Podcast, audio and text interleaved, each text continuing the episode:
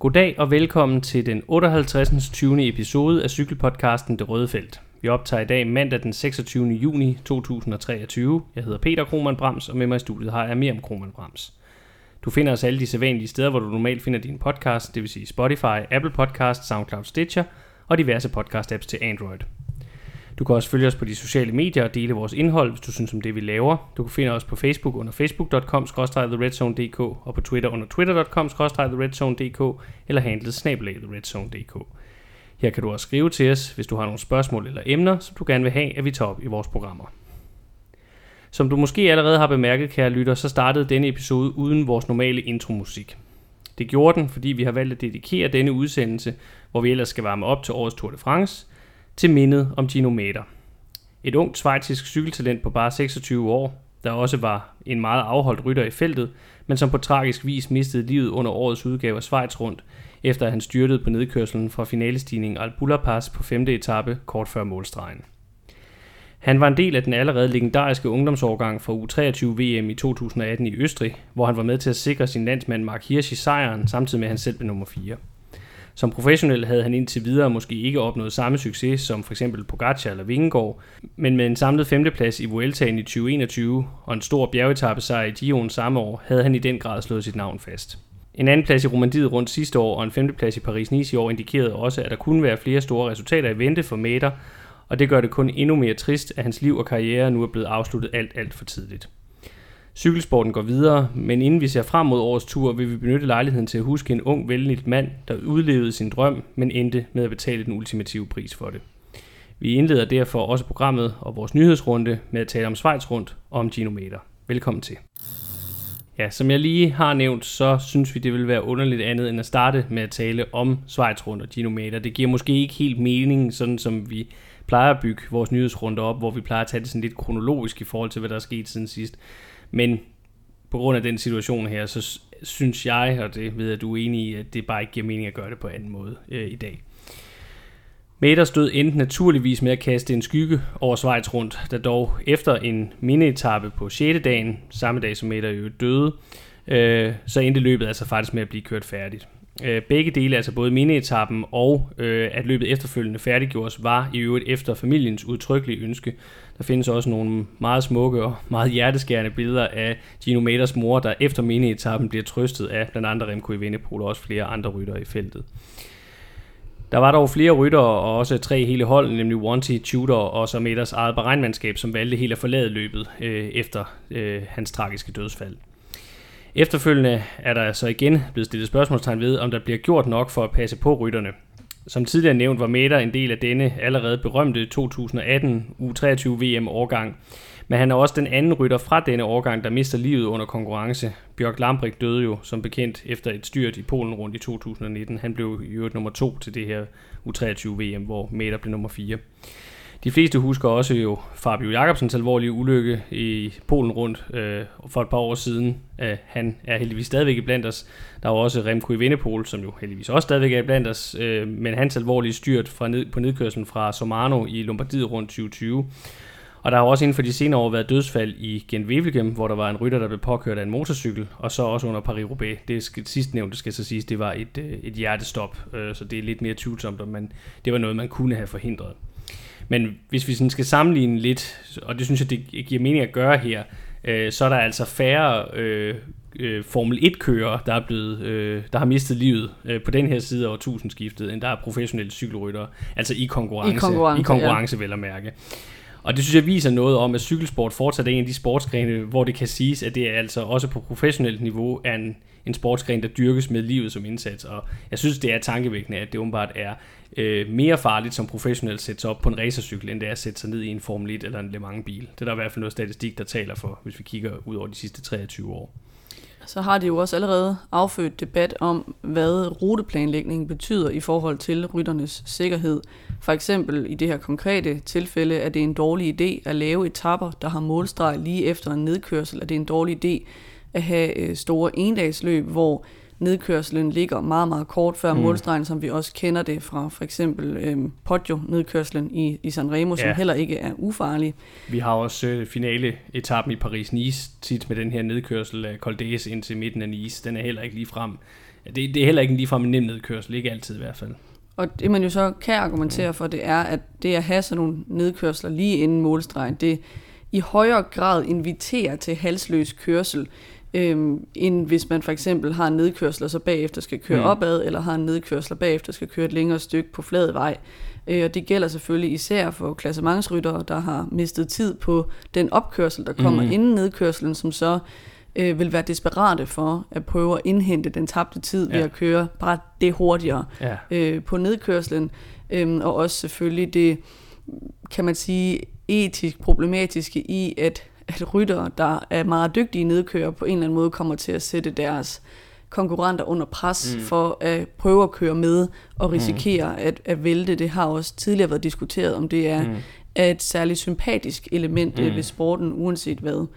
Øhm, mit bud vil være, at det også kommer til at blive diskuteret op til og under Tour de France i år, øh, hvor 14. og 17. etape har mål nedad umiddelbart efter en stigning. Mm. Der tror jeg, at den her diskussion øh, vil komme op igen. Øh, du nævnte før det her eksempel fra, øh, fra Polen rundt, øh, hvor Fabio Jacobsen havde det her meget alvorlige styrt for et par år siden. Det var jo en, en finale, altså afslutning på, på etappen, som man havde haft flere år i træk mm. i Polen rundt, som var sådan et, et let nedadgående indløb, så man havde en, en boulevard masse sprint i let nedadgående terræn, mm. øh, som også var med til at presse farten op. flat nedad, hvor ja. man godt vidste fra løbsarrangørernes side, at farten ville være omkring 80 km i timen, når de kom hammerne øh, skulder ved skulder og skulle sprinte. Mm. Ikke? Er det en specielt øh, god idé? Gør det specielt meget for sikkerheden? Mm. Det er klart, at styrtet blev meget værre af, at de her barriere ikke var i orden, og det er en helt anden snak. Ja. Men selve ruten var også blevet kritiseret, og jeg tror, at det her vil gøre, at man igen kommer til at have den her snak om, mm. skal man i ruteplanlægningen tage mere hensyn til at lave nogle ruter, som ikke mm. lægger op til, at man kører farligt. Ja, og, og det er helt berettiget, at den diskussion kommer igen. Det skal lige siges her, også selvom det så måske kan være med til ligesom at få midterstød til at fremstå endnu mere øh, ja, endnu mere meningsløst, det var jo, at han jo faktisk ikke, det her skete jo ikke fremme forrest i feltet, altså det skete længere tilbage, øh, øh, og, men det, der, er mås, der er jo så også noget, der taler for, at den her stigning har været farlig, fordi at Magnus Sheffield fra Ineos var styrtet præcis samme sted, kort før et meter øh, gør det. Øh, han øh, kom heldigvis øh, slet ikke lige så alvorligt til skade, men fik også pådraget sig en hjernerystelse. Og, ja, øh, så der, har, der er stadigvæk en helt berettiget diskussion omkring sikkerheden i, i cykelfeltet. Det tror jeg øh, bare, vi, vi roligt kan konkludere oven på det her, også den snak, vi har haft her. Selvom det så kan være svært, så vil vi så alligevel prøve at, at bevæge os videre øh, og snakke om, hvad der så ellers øh, skete. Løbet blev som sagt kørt færdigt, også efter familiens øh, eget øh, udtrykkelige ønske. Og i skyggen af Metters så blev Schweiz rundt øh, jo så det endelige gennembrud for vores nyeste danske cykelstjerne. Mathias Gjelmose viste allerede på den indledende enkeltstart, at formen var god, og med sejren på tredje etape så erobrede han føretrøjen. Dagen efter tabte han den så ganske vist til Felix Gall, men han holdt styr på de forventede værste konkurrenter i form af Ayuso og Evenepoel, og på femte etape lykkedes det ham så at tilbage i føretrøjen. På den afsluttende enkeltstart så det tidligt ud til, at Ayuso kunne tro Skelmoses sejr, men danskeren fandt sit tråd og holdt spanieren lige nøjagtigt 9 sekunder bag sig i den samlede stilling. Og dermed fik vi altså for første gang øh, i historien en dansk vinder af Schweiz rundt. Ayuso ender så med at blive nummer to samlet set efter et generelt flot løb, hvor han også vinder to etappesejre, men han havde en dårlig dag på fjerde etape, og det var så faktisk det, der ender med at koste ham den samlede sejr, øh, fordi øh, hvis ikke han havde haft den dårlige dag, så var, øh, så var det ikke Skelmose, der var inde med at vinde, så havde Ayuso været øh, væsentligt foran i forhold til de, øh, de 9 sekunder, han så ender med at tabe med, sådan i hvert fald sådan lige, jeg husker det ud af hovedet her. Og hvis vi så kigger på den tredje plads på podiet, så gik den til Remco Evenepoel, der tydeligvis stadigvæk ikke var i helt samme form, som da han gik ind i Giro d'Italia. Men han tager også en etappesejr undervejs og ender på en samlet tredje plads, så Belgien må og det lyder sådan efterfølgende at efter omstændighederne, så var han egentlig også tilfreds med, hvordan det, hvordan det endte ud. Ja, og man kan så sige, hvis man kigger på dem, der står på andet og tredje trin på podiet, så er det jo nogle virkelig gode rytter, som Skjelmose slår med den her mm. sejr. Øh, og det er en virkelig flot præstation af Skjelmose. Det er jo uden tvivl øh, det, det største resultat i hans karriere. Vi mm. snakker om et af de største ugetabeløb på World Tour. Det er mm. en kæmpe, kæmpe præstation, øh, når man kigger på det resultatmæssigt. Samtidig synes jeg så også, vi må være ærlige at sige, at det var ikke det stærkeste startfelt, han vandt i. Øhm, altså, Ayuso er en klasse rytter, men kom sent i gang med sin sæson på grund af en skade. Han har været lidt ud af løbsrytme og havde den her off-day på mm. fjerde etape. Han så jo så i øvrigt ud til at være bedre end Skelmose senere hen i bjergene, og også på den afsluttende enkeltstart. Helt afgjort. Så har vi en Remco Evenepoel, som er et totalt fænomen, men som helt tydeligt ikke var den Remco Evenepoel, vi, vi kender. Han sagde det også selv, at det var, den eneste strategi, der var for ham i det her løb, det var ren overlevelse, fordi hans form mm. ikke var, hvor den skulle være. Og hvis vi så kigger længere ned i rækkerne, ikke, så hed konkurrenterne Kelderman, Bardet, Uran, Ude de Brox. Det er jo ikke dårlige rytter, men det er bare heller ikke cremen af cremen. Øh, fordi at cremen af cremen primært kørte øh, Dauphiné, og ellers ikke kørte optagsløb. Mm. Øhm, så jeg synes også, at det må, må indgå i vores vurdering, når vi senere skal komme med et bud på, hvilke øh, chancer Skjelmose har i årets tur øh, sen, øh, her senere i programmet, fordi mm. jeg synes, at øh, man kan hurtigt lade sig rive med og tænke, at øh, så skal der også øh, to danskere på pallen i Paris, ikke? Øh, og ja. det kunne være fantastisk, men det ser jeg ikke øh, for mig, så Ej. bliver jeg i hvert fald overrasket. Det ændrer ikke på, at det var en enorm flot præstation. Jeg synes, han kørte øhm, modent og enormt velovervejet. Han var god til at disponere i bjergene. Han lod sig ikke presse. Han kørte ikke med i alle angreb. Han kørte det koldt, øh, beregnende. Mm. Øhm, og også med et, et klart blik for øh, hans eget holds øh, styrke eller mangel på sammen. Ja, at det ikke var et hold, der havde evnerne til at mm. forsvare mm. den gule trøje gennem mange dage. God idé mm. at lade trøjen gå til Gal, som han vidste, at han kunne tage tid tilbage øh, fra på enkeltstarten senere. Mm. Så jeg synes, at øh, det var på mange måder en flot præstation, også sådan taktisk, og som sagt et kæmpe resultat, det største til dato i hans øh, karriere, øh, og det er noget, der giver løfter om en rigtig spændende fremtid for Skelmose på lidt længere sigt, synes jeg. Helt afgjort.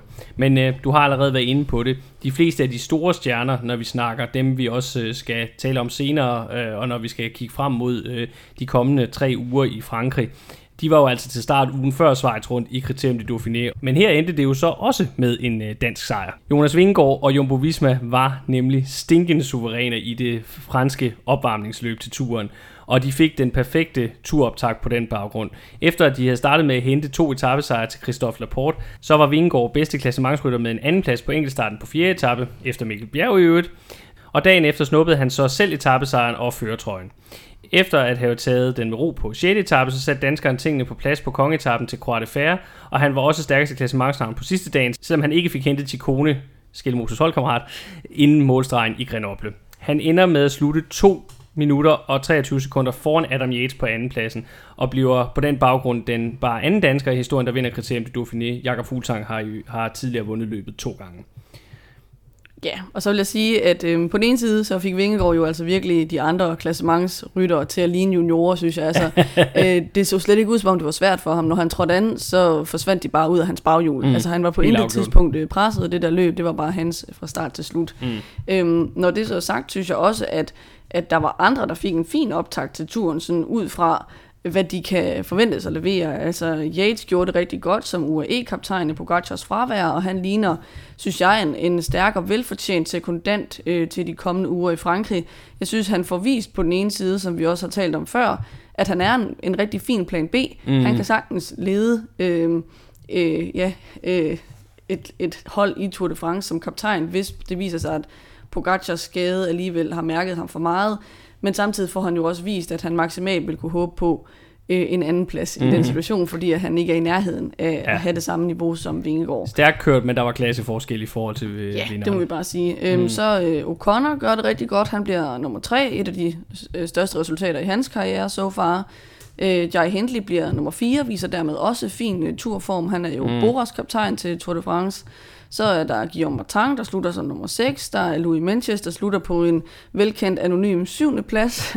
Men ret godt øhm, for hans sådan uh, ja. Ja, det, det er ja. jo noget, han tidligere så var det sådan, at det uetabløb, der så vi ham aldrig, og så blev han alligevel nummer 8, når han stillede op i en Grand Tour. Så det ja. må da sige til at være godkendt, tænker jeg. Jeg tænker, at de alle sammen kan være fint tilfredse med deres forberedelser, så Jack Hague øh, blev nummer 5 dermed lidt oprejsning oven på sin skuffende Gio, og faktisk ser det jo også ud til nu, at han kommer til at køre Tour de France nok mere i en form for løjtnant mm. hjælper øh, rolle på Bahrein-holdet. Mm. Han har også tidligere gjort det okay i turen, så måske, måske det er bare bedre med Frankrig for ham end Italien. Det kan være, det er det, det handler om. Til gengæld så er der så også nogen, synes jeg, som kan gå ind til den franske Grand Tour med lidt bange anelser, og hvor, hvor det ikke var en helt godkendt øh, præstation. Øhm, Ineos, synes jeg, altså der er stadig grund til at have panderynker, når man snakker om deres øh, sådan Tour de France øh, forhåbninger. Mm. Øhm, Rodriguez Cano bliver nummer 9, det synes jeg er godkendt. Han er kommet tilbage efter en skadespause, øhm, så han ligner trods, en, trods alt en, der er på vej opad i formkurve. Mm. Øhm, Banal øh, bliver nummer 12, øh, bliver mås- så måske sådan ud til at blive lidt bedre undervejs. Jeg synes generelt, vi må sige, at han er også inde i en opadgående kurve. Mm. Det er bare en langsomt opadgående kurve, så ja. jeg synes ikke, man på baggrund af det her kan gøre sig forhåbninger om, at han kan blande sig i toppen af Tour de France-striden.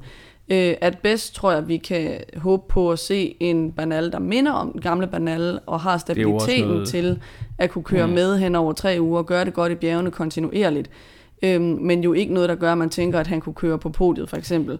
Og så værst af alt, Dani Martinez øh, bliver nummer 23, og er igen igen virkelig langt væk fra noget, mm. der minder om en form, der berettiger til, at han skal være turkaptajn på Indias holdet. Mm. Så er der Enrik Mas fra Movistar, som skal lede deres øh, tur øh, øh, forhåbninger. Han bliver nummer 17. Så er der Lander, der skal være kaptajn for Bahrain. Han bliver, han bliver nummer 22. Mm. Og værst af alt, øh, så Carapaz, øh, som skal være kaptajn for EF, og den helt store investering for EF-holdet forud for den her sæson, han bliver nummer 36. Altså, der er godt nok mm. nogle ryttere, der skal håbe på, at de kan få finpudset formen øh, med den sidste træning inden turstarten. Ja, altså jeg, jeg vil jo sige, at den, for mig der er den største skuffelse, det er faktisk David Gody, ja, det er rigtigt. Øh, som, ender, som ender nede som nummer 30. Altså øh, øh, den mand, som jo mere end nogen anden bærer Frankrigs øh, tons tunge for, turforhåbninger på sine skuldre i år. Og man må bare sige, at hans optakt har været alt andet end perfekt. Det er også noget, vi vil tale om senere, men ja, det var bare lige for at fastslå, at det var måske den allerstørste skuffelse, der kom ud af, af det her kriterium de Dauphiné. Det var nok om øh, opvarmningsløbene til turen. Vi har lige lidt andre nyheder, vi skal rundt om, og det kommer til at stå i de nationale mesterskabers tegn. De er jo lige blevet afviklet her i den sidste uge. Og vi starter øh, med klaphatten på og kigger mod de øh, hjemlige egne. Øh, og herhjemme, der må vi sige, der fortsatte øh, Skelmosefesten jo. Øh, det unge stjerneskud, som jo øh, skal debutere turen i år. Det får han lov at gøre i Dannebrugstrøjen, for han var suveræn i, øh, på ruten i Aalborg her i, i går, var det jo faktisk. Og øh, vandt øh, klart sin første DM-titel. Og det var også tydeligt, at det var noget, der betød rigtig, rigtig meget for ham efterfølgende. Det her med at, at få lov at køre i, i sit lands øh, trikot det næste år, og få lov at gøre det i turen, og øh, så må vi jo også sige, at det er jo fedt, at det er en trackrytter, der vinder, fordi vi ved, at det hold kan finde ud af at lave flotte... Ja, det skal nok blive et stort Dannebrogsflag, ja, man kommer til at kunne få øje på i feltet. Det var det også, da MSP havde den for et par år tilbage, så vi ser frem til en rigtig, rigtig flot Dannebrogstrøje i den her omgang. Øh, skal lige nævnes, der jo selvfølgelig også har været mesterskab af enkeltstarter her, fik øh, Kasper Askren lidt oprejsning efter, han har jo haft det meget svært, må vi sige, over de mm. sidste halvandet år, men øh, en flot øh, enkeltstarts DM-titel til Askren, øh, så fedt også med lidt oprejsning til ham. Det er så desværre ikke sikkert endnu, om det udløser en turdeltagelse. Det vil vi komme tilbage til senere. Er andre, hvis vi lige skal gennemgå ja. nogle af de sådan større lande, nogle af dem, man plejer at, at kigge efter, hvem ja. er det, der har den trøje på, så blev øh, Remco Evenepoel jo øh, mester i, øh, i Belgien. Igen. Igen. Øhm, vi kan måske lige nævne, at enkeltstarten blev snuppet af Van Aert, blandt andet fordi, at Remco Evenepoel satte lidt meget på det våde underlag og ja. endte med at vælte. men, øh, ja, men han endte så alligevel med at rejse sig til linjeløbet og tage den, øh, tage den belgiske mestertrøje. Den kommer vi så ikke til at se ham i. Øh, i hvert fordi fald, han kører VM, tror jeg. han kører VM, tror jeg. Men der er jo VM allerede på den anden side, lige på den anden side af turen, så hvis han så ikke genvinder den, så øh, kommer han til at køre rigtig meget i den her også meget, meget smukke belgiske mesterskabstrøje. Og han kører for Quickstep, så det skal nok også blive prioriteret at lave en, en flot belgisk trikot til ham, hvis det er.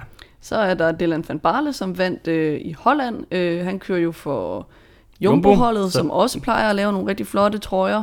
Øh, så er der Emmanuel Buchmann, som har vundet i Tyskland. Valentin Madouas har vundet i Frankrig. Mark Hirschi har vundet i Schweiz. Og jeg Lars Carno, øh, en af de helt store oplevelser her på det seneste, den her meget ja. tunge rytter, der til synligheden godt kan finde ud af at køre opad alligevel, og laver de mest hasarderede mhm. angreb, mm. for så at eksplodere øh, på fuldstændig øh, ja, ekstrem ja. vis kort han, tid efter.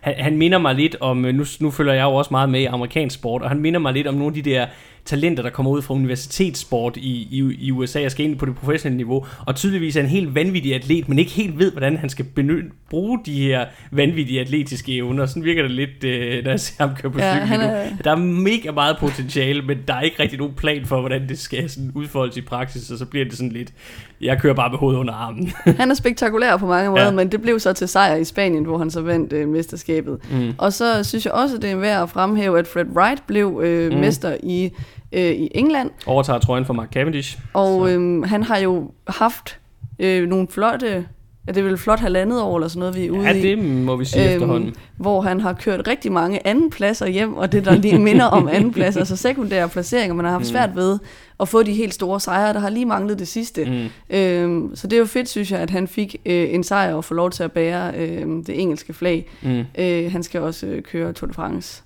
Øh, og så øh, det italienske mesterskab plejer vi jo altid at gå op i. Det er så måske knap så spændende i disse år, fordi at øh, italienerne ikke har så mange store klasseryttere, og det blev så øh, Simon Velasco, der løb med sejren. Han har faktisk haft en hederlig sæson, så det er måske ikke så mærkeligt, det lige var ham, der, der løb med den, vil jeg så sige. Nej, men han er jo ikke en Vincenzo Nibali. Det er han ikke. Det er der ikke rigtig nogen i Italien, der er lige nu, udover måske Ghana, og det er så nogle andre discipliner, han excellerer i en, en klassement. Så, og ja. så det sidste, der selvfølgelig er værd at nævne, det er, at Pogacar vendte tilbage om på sin skade, de to eneste løb, han kommer til at køre her i optakten til Tour de France, mm. og selvfølgelig vandt den begge to, dobbelt slovensk mester, både i enkeltstart mm. og i linjeløb. Og han skal nok få en rigtig, rigtig fin øh, UAE-trøje, der ligner alle de andre UAE-trøjer, og så er der måske lige sådan en lille slovensk flag hen over den, eller sådan et eller andet. Det, ja, der går nok ikke så længe før han er iført, i hvert fald som minimum ungdomstrøjen, og så, så skal vi ikke se mere på den.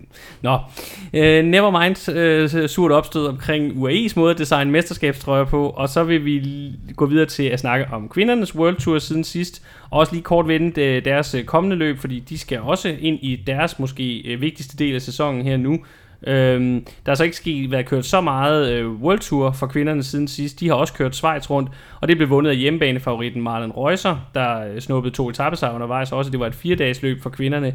Øh, hun kører for SD Works, øh, hvor hun er holdkammerat med årets helt store navn, Demi Follering, som så blev nummer to her, og så blev Longo Borghini fra Trek øh, nummer tre. Det er også sådan lidt et podium, vi har set et par gange i år, må vi være ærlige at sige.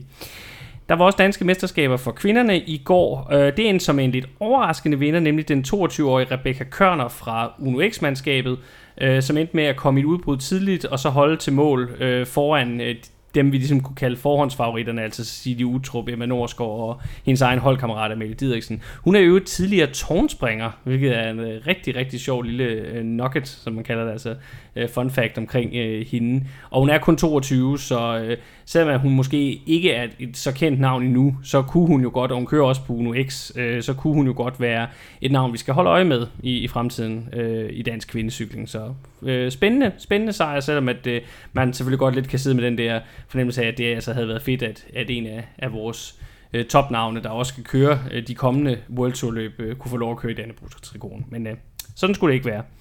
Øh, og som jeg lige nævnte før, så topper kvindernes øh, sæson øh, også øh, på World Touren over de kommende uger. Først skal de køre Giro Donne, altså kvindernes Giro d'Italia. Det starter her på fredag, altså dagen før mændenes Tour de France øh, starter. Og så løber det så i løbet af den første uge af juli, altså der hvor mændenes tur også har sin første uge. Øh, Øh, og det betyder jo så, at det nok måske bliver lidt øh, dwarfed, eller det, det kommer til nok ikke at få så meget opmærksomhed, netop fordi mændenes tur kører samtidig med. Efter at mændenes Tour de France er slut, så starter kvindernes Tour de France, så det starter lige umiddelbart forlængelse her, så det får altså lov at ligesom stå i egen ret. Øhm, og det der jo, synes jeg, når vi ser på begge de her to kommende etabløb for kvinderne, bliver interessant, det er at se om SD Works dominansen, der har været endnu en gang har været meget øh, solid i den her sæson, om den fortsætter, eller om Annemiek van Fløten, hun tager en sidste runde som alt dominerende etabløbsnavn på kvindesiden. Øh, hun har jo meldt ud, at hun vist nok stopper efter sæsonen, så det er også sidste chance, hvis det skal være for, for Van Fløten. Og så kan jeg lige nævne, at øh, det vi ved omkring dansk deltagelse i de her løb indtil videre er, at Cecilie Utrup i hvert fald er til start i kvindernes Tour de France, mens at Amalie Didriksen i hvert fald skal køre øh, kvindernes Giro d'Italia. Der er ikke andet, der er bekræftet nu, så for eksempel ved vi ikke, om Emma Norsgaard vil være til start i, i nogle af løbene så vil vi lige inden vi vender os mod det, som dagens program egentlig skal handle om, lige hurtigt rise op, hvordan det ser ud først i vores vinderbuds plus top 10 konkurrence. Eller det ved jeg egentlig ikke rigtigt, om jeg har lyst til at snakke om. Det er meget vigtigt løbende at holde sig assure med, hvordan den stilling ser ud. Ja, det, det fornemmer vi, at eksperten i studiet øh, gerne vil, og det kan have den forklaring, at øh, forspringet er øget yderligere siden sidst.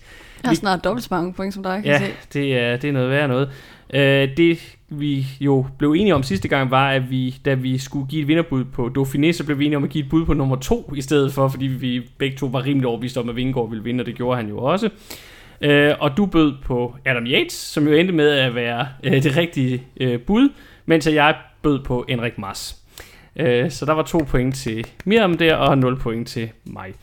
Øh, til gengæld var vi, nogen, var vi lige gode i Schweiz rundt. Vi havde budt på henholdsvis, jeg havde budt på Ayuso som vinder, du havde budt på Remco i Venepol, og de endte så som nummer 2 og 3, så det giver et point til hver af os. Og det betyder så, at altså, stillingen lige nu samlet set er 20-11 til Miriam. Ja, Ja, det er godt, at vi også har en top 10 konkurrence i turen, som vi skal øh, tage senere, fordi øh, der, der er mulighed for Der er mulighed for et comeback. comeback. Jeg ved, som, jeg ved ikke, hvad du har budt på, så det kan jo være, at ligesom i Givene, vi er ret ens, og så, så fordufter den mulighed også. Vi må se. Og så ligesom det aller sidste, aktuelt i managerspillet på feltet.dk, altså det hele årlige managerspil, der ligger vi nu nummer 600 ud af 1220, så vi er gået lidt frem igen, dog ikke ret meget. Men øh, fortsat fremgang af spore, også på den front. Det var nok tilbageblik, så vil vi nu vende os fremad, kigge fremad mod årets helt store begivenhed, Tour de France 2023. 120 år er der gået siden redaktøren på sportsavisen Lotto Henri de Grange realiserede ideen om et cykelløb gennem Frankrig. I dag er Tour de France verdens største cykelløb, og Lotos efterfølgende L'Equipe er Frankrigs største sportsavis. ASO, der organiserer løbet, er en direkte fortsættelse af den organisation, de Grange opbyggede i løbets tidlige år, og det er i dag verdens største arrangør af professionelle cykelløb med blandt andet Vueltaen, Paris-Roubaix og Liège-Bastogne-Liège i sin portefølje ud over Tour de France. Løbet kørte hvert år uden afbrydelse frem til 1. verdenskrigs udbrud, og da det blev genoptaget i 1919, fik det sit ikoniske varemærke. Den gule trøje, der bæres af løbets førende rytter, og som har fået sin farve efter papiret, som Lotto blev trykt på. Siden har løbet kun været aflyst i årene under 2. verdenskrig fra 1940 til 1946, og årets udgave bliver således en delvis jubilæumsudgave, kan vi godt sige. Det er nemlig udgave nummer 110. Efter 2. verdenskrig begynder vi at kunne inddele turens historie i perioder efter de store mestre, der dominerede løbet i forskellige årrækker. Det starter med de to italienere Bartali og Coppi, som også var de største stjerner i turen i efterkrigsårene, ikke bare i Dion. Herefter fulgte Frankrigs første tredobbelte vinder Lucien Bobé i 50'erne, inden den første femdobbelte vinder Jacques Anquetil gjorde sit indtog i 60'erne. Herefter kommer Mærks æraen i slut 60'erne start 70'erne, inden at Bernard Hinault sætter sig på løbet fra slut 70'erne og årene frem efter. Hans femte og sidste sejr i 1985 markerer overgangen til det, vi kan kalde den globale tur. Indtil det punkt havde løbet i høj grad været en affære for de klassiske cykelnationer på det europæiske kontinent, men nu begyndte ryttere fra den angelsaksiske og latinamerikanske del af verden også at blande sig, hvilket var med til at udbrede løbets popularitet til en verdensomspændende begivenhed. Greg LeMond fra USA blev i 1986 den første ikke-europæiske vinder af løbet, og mens vi siden har haft flere britiske, amerikanske og endda en kolumbiansk sejr, så venter hjemlandet Frankrig stadig på deres næste turvinder. De har ikke haft en siden endnu, vandt sidste gang i 1985, og der er i hvert fald heller ikke ret meget, der taler for, at det kommer til at ændre sig i år. Desværre for franskmændene. I 90'erne overtog den spanske tempomaskine Miguel Indurain fuldstændig løbet, og efter et kort intermezzo i slut 90'erne med blandt andet den første danske tursejr, nemlig Bjarne Ries triumf i 1996, kom så Armstrong-æraen med syv sejre i træk til amerikaneren fra Austin i Texas fra 1999 til 2005. Denne periode er selvfølgelig svær at nævne uden også at sige doping, for det var i høj grad EPO'ens og bloddopingens tidsalder. Indurain er ganske vist aldrig blevet testet positiv eller har indrømmet doping, men når man ser på de rytter, der har vundet turen både før ham og de seneste år, så giver det ikke mening, at så store tunge rytter naturligt kunne dominere tre ugers etabløb. Vinderne fra 96, 97 og 98 er også alle dopingdømte og, eller har indrømmet det, og Armstrong er jo et kapitel for sig selv, hvilket også kan ses ved, at han officielt er blevet frataget alle sine syv sejre, så det officielle antal for flest sejre i turen altså stadigvæk er 5. 2010'erne kan bedst beskrives som Sky Ineos-æraen fra, for fra med, at Bradley Wiggins vinder løbet i 2012 og til 2019, så vandt det britiske mandskab hver eneste udgave af løbet på nær Tour de France 2014. Chris Froome er med sine fire sejre selvfølgelig den mest markante rytter i denne periode, og efter ham så tog både Jaron Thomas og også Egan Bernal en sejr hver. Fra 2020 og frem efter har vi så haft fornøjelsen af en intens duel mellem to mandskaber, Jumbo Visma fra Holland og UAE Emirates fra de forenede arabiske emirater, i kampen om sejren. Første udgave var en knivskarp og millimeter tæt duel mellem landsmændene Roglic og Pogacar fra Slovenien, der endte med en sejr til sidstnævnte, da han tog trøjen på den afgørende enkeltstart på løbets næstsidste dag op til Planche de Belfi. I 2021 tog Pogacar sin anden sejr i mere suveræn stil, men ikke uden at Jumbo fik vist, at de måske havde en ny udfordrer klar i danske Jonas Vingegaard. Dette blev så bekræftet sidste år, da Vingegaard denne gang blev vinderen af en ny, intens og jævnbyrdig kappestrid, der først blev endeligt afgjort på løbets sidste bjergetappe samt enkeltstarten dagen før paradetappen ind til Paris. Et resultat, der i øvrigt gav Danmark vores anden tursejr, hvilket jo også var smukt taget betragtning af, løbet sidste år begyndte i Danmark under meget, meget flotte rammer og omstændigheder. Ikke mindst takket være de mange danske tilskuere, der mødte op på landevejen undervejs. Hvis vi lige hurtigt skal iscensætte betydningen af Tour de France i cykelsporten, så må vi jo sige, og det har vi også nævnt før, når vi har varmet op, men det er bare vigtigt at understrege det her med, at det er klart den største begivenhed på cykelkalenderen. Det er i øvrigt den største årligt tilbagevendende sportsbegivenhed i verden, altså når vi sådan ser på, der var over flere dage, øh, tror Super Bowl i NFL er den største endags sportsbegivenhed, men set over flere dage, så er øh, de ting, der var over flere dage, der er Tour de France den største årligt tilbagevendende begivenhed, set på tværs af alle sportsgrene. Øh, Øh, det er det cykelløb, der har allerstørst mediebevågenhed. Det er en uhyggelig stor del af sportens sponsorkroner, der ligger i Tour de France, hvorfor det også har enormt stor økonomisk betydning for alle de hold og ryttere, der deltager. Og lige præcis det sidste nævnte her, kan også godt betyde noget for løbets dynamik. Tidligere har det i hvert fald været sådan, det talte vi meget om, især i, i tierne, at der var få rytter, der turde satse det hele, øh, fordi de fleste heller ligesom ville beskytte øh, en podieplacering, hvis de havde sådan en, end de ville øh, satse alt på at vinde. Det var noget, vi især øh, var lidt frustreret over i de år, hvor Ineos og skråstrej Sky sad så tungt på det. Øh, dog vil jeg sige, at jeg synes faktisk, det er blevet lidt mindre tydeligt her de sidste år i duellen mellem Jumbo og UE. Måske endda fordi der er to, der er så jævnbyrdige, og det bare giver et mere, og så også de ryttertyper, vi har nu, bare giver et mere åbent og mere underholdende cykelløb. Rutemæssigt så kan man sige, at turen ofte er mindre hård end Gio'en, men, men til gengæld så er niveauet blandt rytterne, der er til start, og intensiteten i det her løb, den er bare uden sammenligning med noget andet, du oplever i cykelsporten. I hvert fald, når vi snakker i tabeløb. Der er der intet, der kan måle sig med Tour de France på den her konto. Og det er også fordi, at du kan være helt sikker på, at alle dem, der stiller op i Tour de France, de er der, fordi at de rigtig gerne vil køre Tour de France. Det er ikke ja. som i andre løb, hvor man kan være der, fordi man skal have kilometer i benene, eller mm-hmm. man ikke lige kommer med til en anden Grand Tour. Man er der, fordi at Tour de France er hovedmålet. Ja. Og det betyder bare, at løbet bliver kørt hårdere og hurtigere, mm. øh, og derfor bare ikke kan sammenlignes med noget andet. Tour de France er altid tilvalg. Tour de France er ikke et, øh, et, øh, et, et, et, noget, man har tilvalgt, fordi man har fravalgt noget andet. Tour de France, hvis man er der, så er man der, fordi det er et sæsonmål i et eller andet omfang. Også for de ryttere, som måske ikke har et tabeløb som deres primære prioritering, fordi de ikke er den type af rytter, men er de i Tour de France, så er de der, fordi de vil noget med det. Altså, de er der ikke bare for at køre igennem. Det ser man meget, meget sjældent. Hvis det er en eller anden form for øh, rytter, der er en profil på sit hold, så er de der for at skulle lave et resultat. Også bare fordi det er så stor en ære at køre Tour de ja, France. Ja. Altså for mange er det jo noget, der vil stå tilbage som det største i deres karriere, bare at de kom til start i Tour de France. Ja, ja. Øh, og også der adskiller løbet sig fra alle andre løb, der er på kalenderen. Selve det at blive udvalgt til at være mm. en af dem, der starter løbet, det er der bare så meget prestige i, alene ja, det. Ja, jamen helt, helt afgjort. Og, og selv dem, der er med som hjælperyttere, de er der jo også, fordi de er afgørende som hjælperyttere, for lige præcis det, deres hold skal i den her tur. Altså det hele er øh, det, som hele sæsonen er bygget op omkring for alle holdene, og altså i et eller andet omfang, og, og det kulminerer sig i de her tre uger i, i juli øh, på de franske landeveje. Det var nok øh, sådan i scenesættelse med baggrund og historie og beskrivelse af, hvad er Tour de France sådan overordnet set for et løb. Nu skal vi kigge øh, på årets udgave, og det gør vi ved at dykke ned i årets rute. Og jeg vil sige, at jo mere jeg har kigget på årets rute, desto mere positivt har den faktisk overrasket mig. Umiddelbart så kan den til dels virke lidt speciel. Øh, vi har jo i andre udgaver af turen set, at øh, feltet er kommet rigtig godt rundt i det meste af Frankrig. Det kan vi bare sige, det kommer de ikke i år. De kommer til at bevæge sig i et bælte eller bånd, om man vil, der ligesom går på tværs øh, over øh, Frankrig fra sydvest til nordøst. Øh, så, øh, så der er i hvert fald både øh, sådan den nordvestlige del af Frankrig ved Britannien, Normandiet og ud mod Atlanterhavskysten, og så også den sydøstlige del nede ved Rivieraen, Marseille, Nice, øh, de store havnebyer ud mod Middelhavet. De bliver i hvert fald forbigået i år.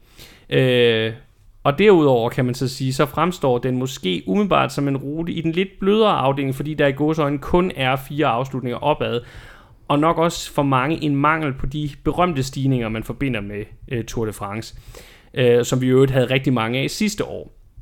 Men det er kun øh, indtil, at, synes jeg i hvert fald, indtil man for alvor dykker ned i ruten, at man sidder med det her, den her fornemmelse.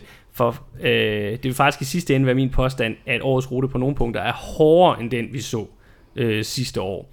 Øh, så øh, så øh, jeg, jo mere jeg har gravet mig ned i det her, desto mere overbevist er jeg blevet om, at vi ser frem mod en rigtig, rigtig spændende Tour de France, også på grund af rutens opbygning. Hvis vi skal starte med at løbe ruten igennem sådan i overskrifter, så kan man sige, at den begynder jo for det første for andet år i træk uden for Frankrig. Dog er det i år i Baskerland lige på den anden side af grænsen til Spanien, så feltet efter de to første etapper kan bevæge sig direkte videre ind i Frankrig. Terrænet her er, som vi kender det fra Baskerlandet rundt og Classica San Sebastian, hvilket vil sige, at det er kopieret med flere korte, men stejle stigninger. Herefter bevæger ruten sig ind i det sydvestlige Frankrig, øh, eller rettere den franske del af Baskerlandet, som jo er en region, der i virkeligheden strækker sig øh, på begge sider af den fransk-spanske grænse. Og allerede på 5. og 6. etape, så rammer vi så Pyrenæerne.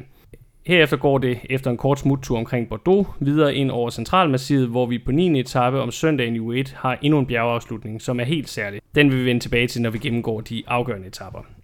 I anden uge bliver feltet i Centralmassivet over de første tre dage, inden at det så øh, fredag til søndag gælder alberne, og tre meget solide bjergetapper. To af dem slutter opad, og den sidste er også så hård, at det i praksis ikke betyder så meget, at den slutter nedad. Det burde det i hvert fald ikke gøre.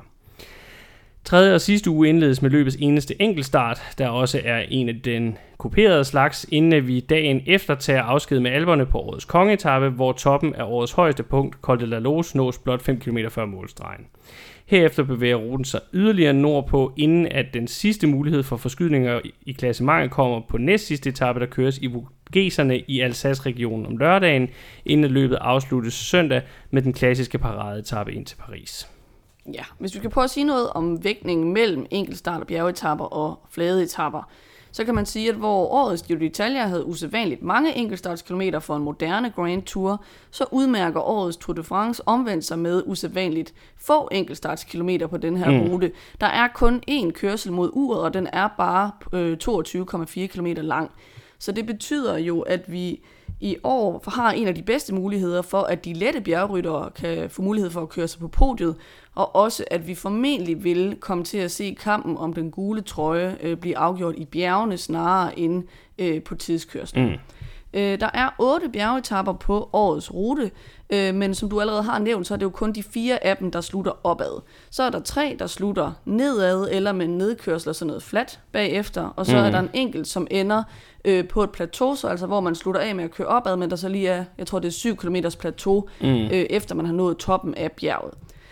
Til sprinterne er der øh, lidt mere at komme efter, end der var i Giroen. Jeg vil mene, der er seks etapper, som kan tænkes mm. at ende i en masse spurt, og så er der endelig seks kuperede etapper, som kan være dage til udbruddet. Der kan være poncheur-finale til sådan nogle ryttere som Alaphilippe, eller hvor favoritterne måske vil teste hinanden, for eksempel på de små hissige stigninger, der er i Baskerlandet øh, i, turens åbningsfase, især på første og anden etape.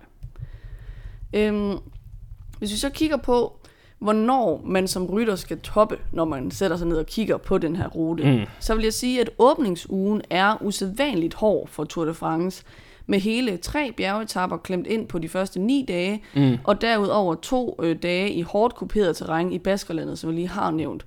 Så jeg vil sige, at man kan bestemt ikke tillade sig at møde op 2% under niveau, så kommer man altså til at få en mm. regning i den her tur. Øh, så har vi tre bjergetapper, bjergetapper i streg i slutningen af anden uge. Det vil så sige, at seks af de otte bjergetapper falder i de to første uger, mm. og dermed vil jeg mene, at turen i år har et tyngdepunkt, som er forskudt lidt imod den tidlige del. Hvis vi så skal tale, hvad betyder det for Vingegård versus Pogacar, vil jeg normalt sige, at det er til Pogacars fordel, fordi han plejer at komme ind til løbende som lyn og torden, og til gengæld falmer lidt i tredje uge, mens Vingegaard har den her tendens til bare til synligheden at blive nærmest stærkere og stærkere, mm. i hvert fald relativt set hen over tre uger. Men på grund af Pogacars problemer med det her brækkede håndled, han pådrog sig i Liège-Bastogne Liège, så kan det her også godt ende med at være en ulempe for ham, fordi at han jo risikerer at miste dyrebar tid allerede her i første uge, enten fordi at håndledet stadigvæk volder ham problemer, eller fordi at skaden har betydet, at han ikke helt har nået at ramme topformen til løbstart. Det ved vi ikke så meget om, altså det har jo set fint ud med, med dobbeltmesterskab i Slovenien, men der har vi bare ikke set ham målt ud mm. mod dem, man skal konkurrere med i turen. Øhm, jeg vil sige, efter første uge, når vi er igennem pionererne, så vil vi helt klart sidde med svaret på, om Pogacar kan vinde Tour de France, eller om skaden den har kostet ham den mulighed. Mm. Selvom vi så har det her tyngdepunkt øh, for skudt mod den tidlige del, så vil jeg mene, at vi alligevel får turens klimaks i uge 3. I hvert fald, hvis Pogacar er kampklar nok til at kunne byde Vingård op til dans. Fordi her har vi jo så nemlig enkeltstarten, som trods alt kommer til at spille en rolle, også på grund af den måde, den er udformet på, som vi skal tale om senere. Mm. Og så har vi altså øhm, endnu en bjergetappe øhm, i de to, øh, altså først enkeltstarten, og så endnu en bjergetappe i de der to dage, der kommer efter mm. anden hviledag. Og så endelig har vi den sidste bjergetappe på 20. etape, dagen før de skal køre øh, paradekørsel ind til Paris. Så det vil sige, alt kan altså i princippet blive kastet op i luften helt ind til næst sidste dagen i Tour de mm. France. Mm. For sprinterne vil jeg mene, at der er mest guf i uge 1. Der har vi tre af de flade etapper, og ellers så bliver de nok nødt til at væbne sig lidt med tålmodighed, som sprinterne nok efterhånden er vant til i moderne ja. cykelløb, fordi at de kommer til at skulle gå efter de drøbvise muligheder. Der er en flad etape i uge 2, og to flade etapper i uge 3, hvor en af dem selvfølgelig er etappen til Paris. Øh, som i sidste øh, års Tour de France, så tror jeg derfor, det kommer til at blive afgørende i forhold til sprinterduellerne. Mm. Hvem der kommer bedst hen over bjergene, og har noget juice tilbage i benene. Det så vi sidste år, at Jasper Philipsen var eminent god til sammenlignet med de andre sprintere, øh, hvilket også resulterede i to sejre til ham, og det er noget af det, vi kommer til at, at tale mere om senere. Men samlet set, så vil jeg sige, man bliver nødt til endnu mere end vanligt at komme ind i topform og være klar fra start. Men som altid bliver man også nødt til at have mere tilbage i tanken til tredje uge, så på den måde er det en lidt ond Tour de France-rute. Også lidt sjovt, at altså, i gamle dage, så snakker man jo altid om, at uge 1, det var sprinternes uge, og det er det også lidt i den her tur, og alligevel så sidder vi og taler om, at det måske er en af de hårdeste første uger af turen nogensinde, øh, det her. Det synes jeg er lidt sjovt, øh, når man tænker over det. Det næste, vi så vil gå videre til, det er at kigge på de afgørende etapper, og dem har jeg altså udvalgt nogle stykker af øh, den her der er gang. mange afgørende etapper. men det er faktisk, fordi jeg synes, der er og det er også noget af det, der har fascineret mig ved den her turrute, jo mere jeg har kigget på den, det er det her med, at jeg ser, at der er mange steder, hvor der kan ske afgørende ting. Også mere, end jeg synes, der var sidste år. Og det er ikke kun fordi, der var flere bjergetapper, end der var sidste år. Der var øh, seks etapper, der var klassificeret, som jeg også tror, vi klassificerede som bjergetapper sidste år. I år er der otte, øh, og så er der en enkelt start ud over det, ikke også? Øh, som også er er kuperet. Øh, og så er der den her start i Baskerlandet også. Så, så der er bare flere steder. Det er klart, det er jo selvfølgelig nok kun et, to eller tre af de her steder, hvor turen rent faktisk bliver afgjort. Men der er bare mange steder, hvor der kan ske noget, der kan få afgørende betydning for, hvordan løbet ender. Og det er derfor, jeg har haft lidt svært ved at begrænse mig. Jeg synes nemlig for det første, vi lige bliver nødt til at komme rundt om starten i Baskerlandet, og der synes jeg især, at det handler om anden etape. Øh, den anden dag i Baskerlandet, den slutter i øh, den smukke kystby San Sebastian, eller Donostia, som den jo kaldes på øh, baskisk. Og cirka 25 km før mål, der skal rytterne forsere den her øh, Jaskibel-stigning. Den er 8,1 km lang og stiger med 5,3% i snit. Og den er kendt fra Klassikas øh, San Sebastian og er en øh, ganske sej størrelse faktisk. Især de sidste 3 km øh, med gennemsnitlige procenter over 7 er rimeligt øh, hissige.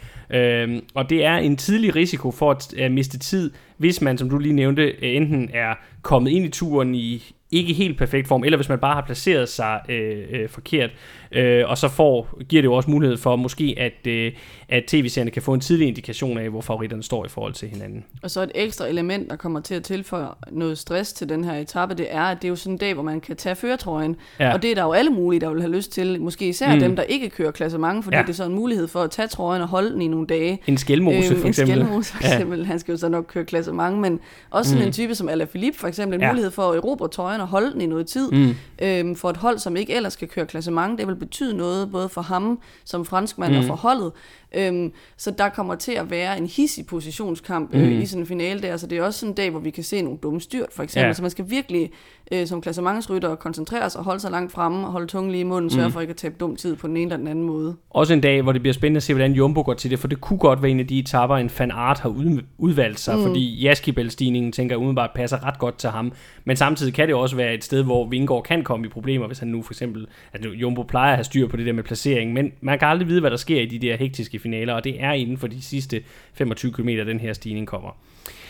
Hvis vi så skal bevæge os videre til de rigtige bjergetapper, så rammer vi jo Pyreneerne allerede på 5. etape med 163 km fra Port til Laurent. Øh, den her etape, vil jeg sige, ligger nok så tidligt i løbet, at det er usandsynligt, at vi for alvor vil se nogen spille ud. Øh, men den indeholder trods alt tre stigninger, hvor den sidste, Col de Marie Blanc, der er 7,7 km lang og stiger med 8,6% i snit, den ligger inden for de sidste 30 km. Og de sidste 4,7 km af den her stigning, der falder den gennemsnitlige stigningsprocent faktisk ikke til under 10 på noget tidspunkt. Så det er en rimelig hissig størrelse, men der er så 18 km til mål fra toppen, hvor de skal ned først, og så ned og køre flat ind til mål. Så fordi den ligger så tidligt, og fordi der er så langt til mål fra den sidste top, så tvivler jeg på, at vi ser noget allerede her.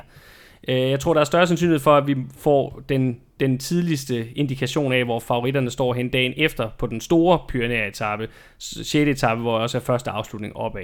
Ja, det er jo så også den, en af de etapper, hvor vi rent faktisk får nogle af de tra- øh, traditionsrige stigninger. Ja. Øh, fordi der skal rytterne så op af Col d'Asmar, 12 km er 6,5 procent, og Col de Tourmalet, som jo er 17,1 km, en lidt længere sag, mm. øh, med 7,3 procent i gennemsnit. Og så, øh, så skal de jo så op øh, i finalen af øh, Coterre-stigningen. Ja, den, den har været med før, men ja. jeg har også altid synes, den var svær at udtale. Øh, 16 km, ikke så stejl i, i gennemsnit, 5,4 procent. Mm. Øh, og her er spørgsmålet jo så igen, om det er så tidligt i løbet, at favoritterne ikke vil risikere sådan for alvor at spille ud, øh, fordi at det jo også risikerer både mm. risikoen for at blotte sig, øh, mm. øh, og også indebærer øh, risikoen for, at man kører træt for tidligt. Helt, helt afgjort. Og nu nævner du lige, at øh, det er nogle af de historiske stigninger det her. Øh, Tourmalet er det bjerg, som turen har været over flest gange i, i historien. Og der er jo også en særlig pris, den der kommer først over Tourmalet, Souvenir Jacques Godet, som er opkaldt efter den anden turdirektør, ham der afløste Henri de Grange i sin tid, og så var turdirektør hele vejen frem fra, jeg tror faktisk det er i 40'erne, og så helt frem til, øh, til faktisk 1986 var han øh, turdirektør. Så, øh, så der er altid noget specielt at komme først over Tourmalet. Og når vi snakker om turhistorien og legenderne, så kommer er det meget passende, at vi nu går videre til at snakke om 9. etape. Og jeg beklager allerede på forhånd, det her det kommer til at blive lidt langt. Men det er fordi, at 9. etape kan vi allerede nu garantere, er en dag, som kommer til at gå over i turhistorien. Den her dag, det er øh, søndagen i den første hele weekend af turen. Der skal rytterne ud på 182,4 kuperede kilometer i Massif Central, der afsluttes med tilbagekomsten af en af løbets mest legendariske stigninger efter 35 års fravær. Pytidome, der er 13,3 km lang og stiger med 7,7% i gennemsnit, den er set i et turhistorisk perspektiv i samme klasse som Alpe d'Huez, Mont Ventoux og Tourmalet, som vi lige har snakket om.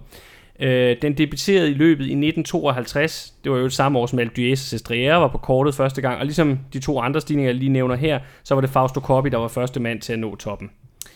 De næste 36 år herfra, der var kejlen i Auvergne med jævne mellemrum et afgørende punkt på turruten og dannede undervejs ramme om nogle af de legendariske øjeblikke. Det mest berømte, det er den her scene fra løbet i 1964, hvor de evige rivaler Jacques Anquetil og Ramon Polidor nægtede at sidde på hjul af hinanden på vej op ad Puy Dome. I stedet så kørte de skulder ved skulder på vej mod toppen. Polidor endte med at sætte Anquetil men sidstnævnte, altså Anquetil, førte stadig med 14 sekunder i den samlede stilling, da etappen var slut. Og hans kommentar til det, da han kom over målstregen, det var, godt, det er 13 sekunder mere, end jeg har brug for. Af senere dramaer, så kan vi nævne 1975-etappen, hvor Eddie Merckx fik et nyrestød af en vred fransk tilskuer. Han var nemlig på det her tidspunkt meget upopulær i Frankrig på grund af sin dominans. Uh, og den belgiske legende har sagt, at det efterfølgende spillede en afgørende rolle i, at han endte med at tabe øh, turen til Bernard Thévenet det år, og så altså mistede chancen for at vinde sin 6. tursejr. Sidste gang Pylidomen var på ruten, det var i 1988, hvor danske Johnny Vels var første mand på toppen. Han havde været i udbrud sammen med tyske Rolf Gøls det meste af dagen, og de to lykkedes med at holde favoritterne bag sig på vej til toppen. Herefter så forsvandt det legendariske bjerg i midlertid fuldstændig fra turruten.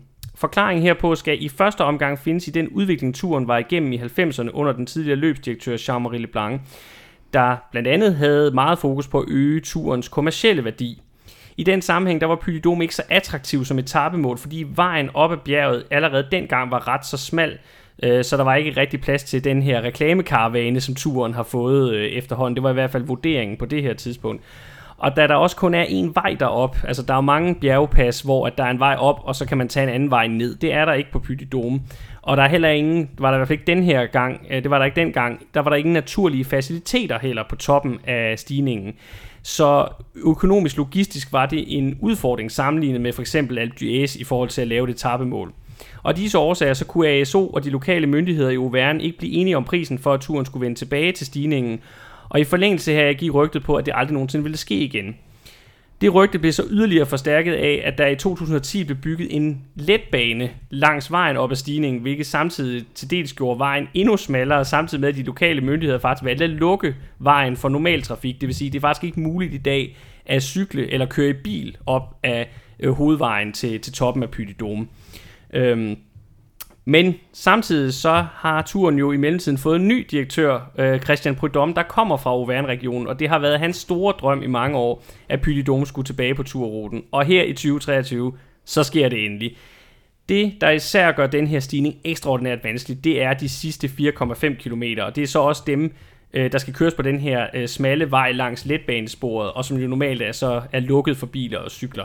Indtil da har stigningen efter fem øh, første hårde kilometer øh, haft et lettere stykke, men herfra, altså de sidste 4,5 km, der falder stigningsprocenten ikke til under 11 frem til at de når målstregen. Og samtidig så bevæger vejen sig i en spiral hele vejen til toppen af den her udslugte vulkan, hvorfor der ikke er nogen sådan naturlige pauser, som for eksempel på Alpe hvor der er de her hårnålesving, hvor man lige kan få pusten. De findes ikke på Puy så hvis ikke favoritterne, hvis, så hvis ikke vi har set favoritterne spille ud før det her moment, så kommer de til at gøre det den her dag. Også fordi jeg er helt sikker på, at de alle sammen gerne vil indskrive sig som vinderen, da Pytidome vendte tilbage til Tour de France.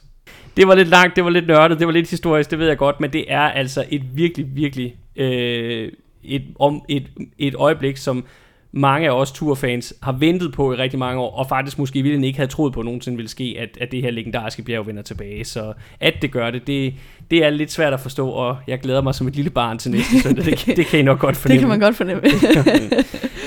Men vi må så også være at sige, den er jo så, vi er jo så også stadigvæk så tidligt i løbet her, at øh, der selvfølgelig øh, er meget tilbage endnu, og der kommer øh, flere etaper, der også øh, med al sandsynlighed måske endda bliver, øh, med endnu større sandsynlighed kommer til at være der, hvor turen rent faktisk bliver afgjort. Efter øh, at vi har haft yderligere tre etaper efter Pytidome-etappen i Centralmassivet, så kommer der jo den her weekend i uge 2 med tre alpeetaper i træk. Den første det er så 13. etape, som er øh, i øvrigt er på Bastilledagen, hvilket jo gør, at de franske rytter især vil være inspireret til at gå efter sejren den her dag. Den etape er dog rimelig kort, den er kun 137,8 km, men den slutter så op af Grand Colombier, en 17,4 km lang stigning, der stiger med 7,1% i snit. Også en stigning, der sådan kommer meget i ramper, og også slutter med en af dem, hvor det bliver rigtig, rigtig stejlt øh, til sidst. Så er der 14. etape dagen efter, 151,8 km i Alperne med alt fem kategoriserede stigninger. Finalen på den her etape, det er de sidste 25 km, det er lidt blevet en moderne turklassiker med den meget svære stigning uden for kategori Col de Choplan, øh, der er 11,6 km lang og stiger med 8,5% i snit, øh, og i øvrigt ikke falder til under øh, 6,5% i stigningsprocent på noget tidspunkt. Den bliver så efterfulgt af en teknisk vanskelig nedkørsel til Morsin, altså som alle de gange, hvor de har været over Choplan, så har Morsin øh, og det har været målby efter den her så tekniske nedkørsel, der følger efter stigningen. Mm. Øh, det er og det er jo så en af de dage, hvor vi vil se den her diskussion plusse ja. op om, om det er en god idé. Ja, og man kan sige, at sidst de kørte her, øh, der øh, var det Jon Isagir, der vandt, øh, det var i 2016, øh, da han netop øh, øh, stak af fra, øh, det var Jarlinson Pantano, øh, kolumbiansk rytter, som nogen måske kan huske, og så Vincenzo Nibali på vej ned af Choplan, og det skal jeg jo sige... Det er for, bedrift at stikke af fra Nibali ned. Ja, og så foregik det jo i det silende regnvejr, så vidt jeg husker. Så, øh, så den, her, øh, den her nedkørsel har været dramatisk før, og apropos ja, hele den tragiske historie med meter, så kommer det helt sikkert til at være en diskussion. Især hvis det er dårligt vejr den dag, mm. så kommer det til at være en diskussion. Øh, dagen efter om søndagen på 15. etape, der har vi så den øh, en 179 km lang øh, rute over fem kategoriserede stigninger. Og undervejs det, der gælder det blandt andet Col de la Croix på 11,3 km med 7% i gennemsnitlig stigning, og så Col de Aravi på 4,4 km med 5,8% i snit, øh, som jo øh, var med på ruten i Dauphiné i år også, inden at de sidste 15 km så indeholder først den meget korte, men meget stejle Côte de Ameran, 2,7 km med 10,9% i snit. Det er virkelig en, en hissig mm. satan. Øh, og så efter den skal der så køres op til skisportsområdet Saint-Gervais, øh, tæt ved Vesteuropas højeste bjerg Mont Blanc, Målstigningen herop til er 7 km lang og stiger med 7,7% i snit, med den stejleste del til aller, aller sidst. Ja, så kommer de jo til at, at få det der ordentlige syrebad af Côte d'Amaron lige inden, ikke? så de kommer mm-hmm. ind på stigningen med, med virkelig ondt ja, i benene. der er en lille, lille, lille bitte nedkørsel, ja. men det er ikke meget, uh, meget at skrive hjem om. Det, det store de spørgsmål, det er selvfølgelig, nu har vi de her tre etapper lige i streg, som er enormt hårde, og det kan selvfølgelig give rigtig spektakulært cykelløb, men øh, der er jo også en risiko for, at alle etapperne ikke kommer til at blive kørt lige hårdt. Mm. Øh, på den ene side kan man sige, at terrænet er så hårdt, at det bliver svært at lade være med at køre det hårdt. Mm. Øhm, men spørgsmålet er også, om nogle af rytterne vil prøve at holde lidt tilbage. Måske de store hold vil have en interesse i at lade udbruddet køre, så det ikke skal, mm. skal køres helt så hårdt. Øh, og så vælge en enkelt dag ud, hvor man ja. satser på at prøve at sætte de andre under pres. Mm øh, eller det mere bliver sådan en slags waiting game, hvor man sidder og kigger mm. på, ser den anden svag ud i finalen, og så hugger mm. man til kort før mål.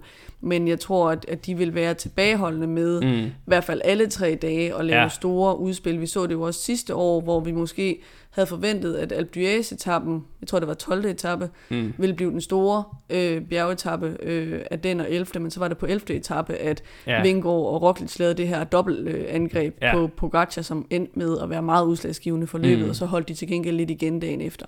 Ja, og, og altså igen, jeg, jeg tror, du har meget ret i, vi kommer ikke til at se den der helt intense duel på alle de her tre etaper. Mit bud vil nok være, at søndagsetappen, altså den op til, hvor de slutter op til Saint-Gervais, fordi det er søndag, og der er hviledag dagen efter, så der kommer nok til at ske noget. Det, det tør jeg næsten godt love. Men af de to andre, der tror jeg for eksempel, altså hvis vejret er dårligt på etappen til Mosin, så kan det være, at det er et argument for ikke at satse big time den dag, selvom Chopin er en mega hård stigning. Øh, og så kan man sige, øh, Grand Colombier, som sagt, en stigning, den de slutter på på 13. etape, kommer meget i ramper, så der kunne man godt forestille sig, at det var sådan noget med, at de ville køre afventende, og så vente til den sidste rampe, netop fordi de godt ved, at der er to etaper efter, der også er mega hårde, og så er i øvrigt også en tredje uge, der venter. Øh, så øh, vi får nok ikke mega drama alle de her tre dage, men øh, øh, der kommer til at ske noget, og især 15. etape tør jeg godt garantere, at den bliver øh, dramatisk. Det, det tør jeg godt love så får vi jo så hviledagen, og så mm. dagen efter kommer så enkeltstarten, yes. 16. etape. Den er, som tidligere nævnt, kun øh, 22,4 km lang, men det bliver 22,4 vigtige kilometer af slagsen. øh, den ligger så tilpas tidligt i løbet ved at mene, at udmattelse burde betyde mindre, end vi har set de seneste år, når enkeltstarten har ligget som en af de aller sidste etapper. Der har vi set den her tendens til, at Vingegaard har haft lidt mere tilbage benene end en Pogacar. Det tror jeg ikke i samme grad, vi vil se i år. Øhm, de første 16 km af den her enkeltstart er relativt flade. Det er i hvert fald ikke sådan decideret, mm. sådan grupperet opadgående terræn. Men så rammer rytterne altså en hissig sag af en stigning på 2,5 km med 9,4 procent i snit. Øhm, og jeg vil sige, altså, den er slem nok i forvejen, sådan en mur der, ikke? Men at køre ind på en mur af den slags, efter at have haft den der high speed på flad vej, det kan være et virkelig svært skifte i rytme for nogle af rytterne. Og efter stigningen, så er der altså heller ikke særlig meget noget, fordi selvom stigningen officielt slutter, så fortsætter terrænet altså med at stige øhm, efter stigningen næsten hele vejen frem til mål. Mm. Så jeg vil sige, at specialister som Pogacar og Vingegaard, de kan både udbygge deres forspring til konkurrenterne, men det kan altså også være en dag, hvor hvor vi ser en vigtig duel mellem dem, og hvor de vil kunne tage tid på hinanden. Øh, jeg synes ikke, den er lige så dramatisk som Planche de Belfi enkeltstarten, vi så i 2020-udgaven, hvor Pogacar rev trøjen af Roglic, og mm. heller ikke lige så dramatisk som den enkeltstart, vi lige har set i Giro d'Italia, hvor mm. Darren Thomas endte med at smide trøjen til Roglic, altså den her gang yeah. den, der rev trøjen af en anden. Øhm, men det, det er sådan en dag, hvor man godt kan smide tid på den der sidste øh, mm. hissige korte stigning. Øhm, jeg vil så også sige, hvis vi skal pege på nogle andre rytter, nu taler vi meget ved på Gacha, så sådan en Skelmose og også Yates-brødrene, øhm, hvis de er med i spillet om top 10, så kan det altså også være en fin dag for dem, hvor de kan mm. køre sig opad i klassementet. Og så må man sige, at en enkelt start, det er jo en etape, hvor du ikke kan, altså der kan du ikke spare dig, der er du nødt til at køre igennem for at mm. få et så godt resultat som muligt. Og det øh, gør det jo så kun endnu vildere, at vi så dagen efter på 17. etape har kongeetappen. Det mm. er vi enige om, at det er den, som ja. øh, er øh, den hårdeste bjergetappe i årets tur. Øh, fire bjergtoppe over 165,7 km herunder, blandt andet den meget lange øh, Comete Roseland, næsten 20 km og stiger med 6% snit. Det var vist nok Lance Armstrongs yndlingstræningsstigning, dengang han var, han var aktiv. Øh, det helt store afgørende punkt på den her etape er dog det sidste bjerg, Col de la Loze, der bringer rytterne op i 2.300 meters øh, højde, og det er jo et løbets øh, højeste punkt i år. Ja, Øh, det som hedder Souvenir Henri de Range i, Ja. i turen, det som svarer til Gima Coppi i, i Giro d'Italia. Ja. Og vi ved jo bare, at der sker noget, øh, når vi kommer op i de her højder. Der er nogle Mm. ryttere, som slet ikke trives i de her luftlag, øh, fordi at det bare er meget hårdere at køre i de der tynde, tynde luftlag, mm. øh, hvor man bare ikke øh, kan holde til at træde de samme watt, som man kan, øh, når man befinder sig tættere på yeah. havets overflade. Øh, samtidig så er stigningen jo modbydeligt lang med sine 28,1 km, og den stiger altså 6% i gennemsnit. Så samtidig så er den værst på de sidste 5 km, og kort før toppen, der rammer den 24 procent. Hvis man kigger på sådan en profil over den, så er den ikke engang bare rød, den er sådan ligesom sort Mhm. mm. hele vejen op af det sidste stykke. Det er virkelig, virkelig en hård afslutning. Herefter så følger så en, øh, en kort øh, nedkørsel, inden der sluttes med en rampe på 10 procent. Øh, på en dårlig dag, vil jeg sige, der kan man altså tabe rigtig, rigtig meget tid mm. alene på det her bjerg.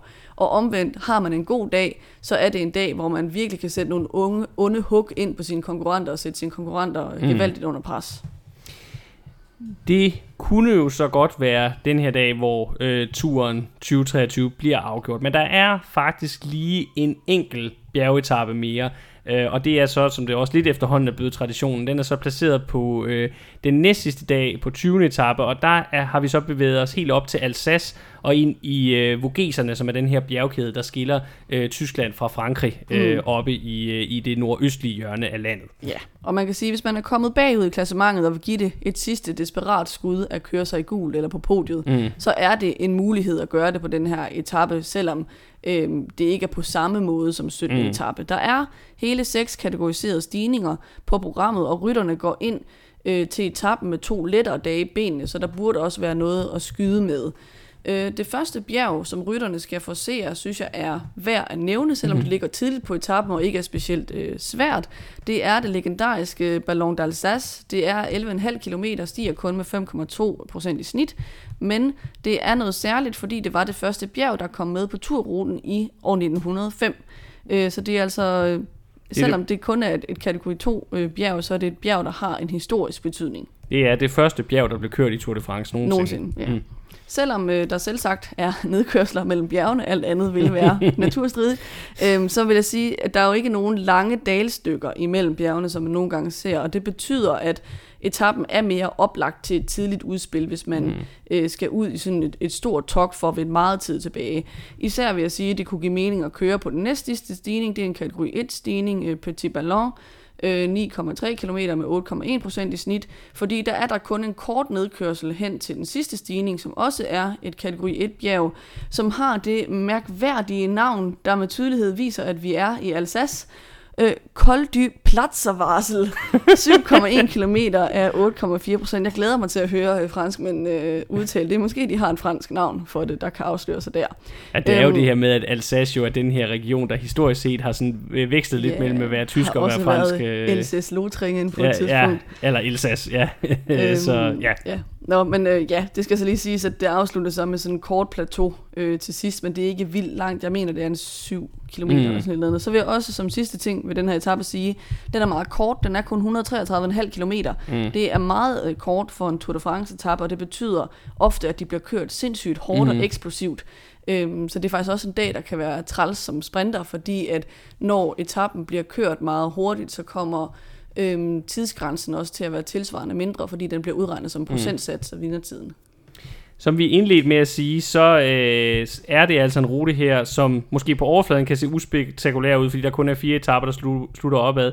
Men det er faktisk en rigtig grum af slagsen, hvor vi kan være heldige at få festfyrværkeri fra start til slut, og med flere skifte i dynamik og momentum undervejs.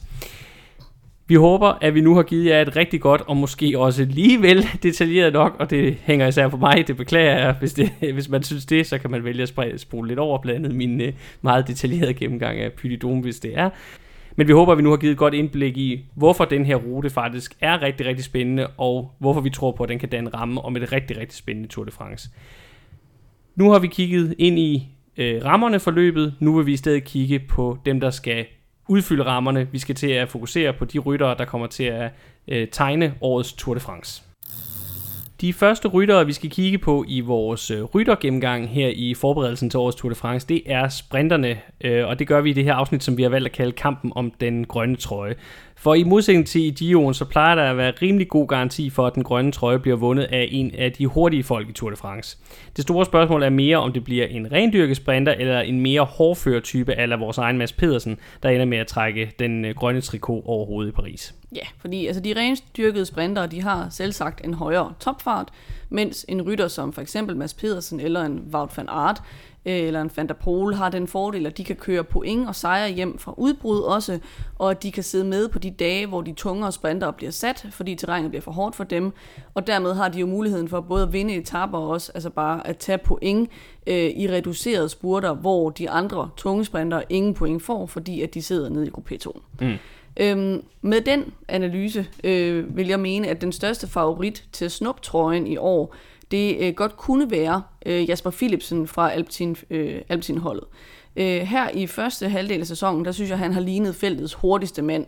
Og selvom øh, Fabio Jacobsen øh, slog ham i en af spurterne i Balois Belgium Tour her i optakten til turen, øh, så har han den store fordel over for for eksempel Jakobsen, at han er mere hårdfør. Mm. Det så vi i sidste år, hvor han kom meget bedre hen over bjergene end for eksempel Fabio Jakobsen, som jo var fuldstændig ude i tårne nogle af dagene og var lige ved at falde for tidsgrænsen og nærmest måtte øh, skubbes, da han havde placeret, placeret øh, målstregen den ja. ene dag.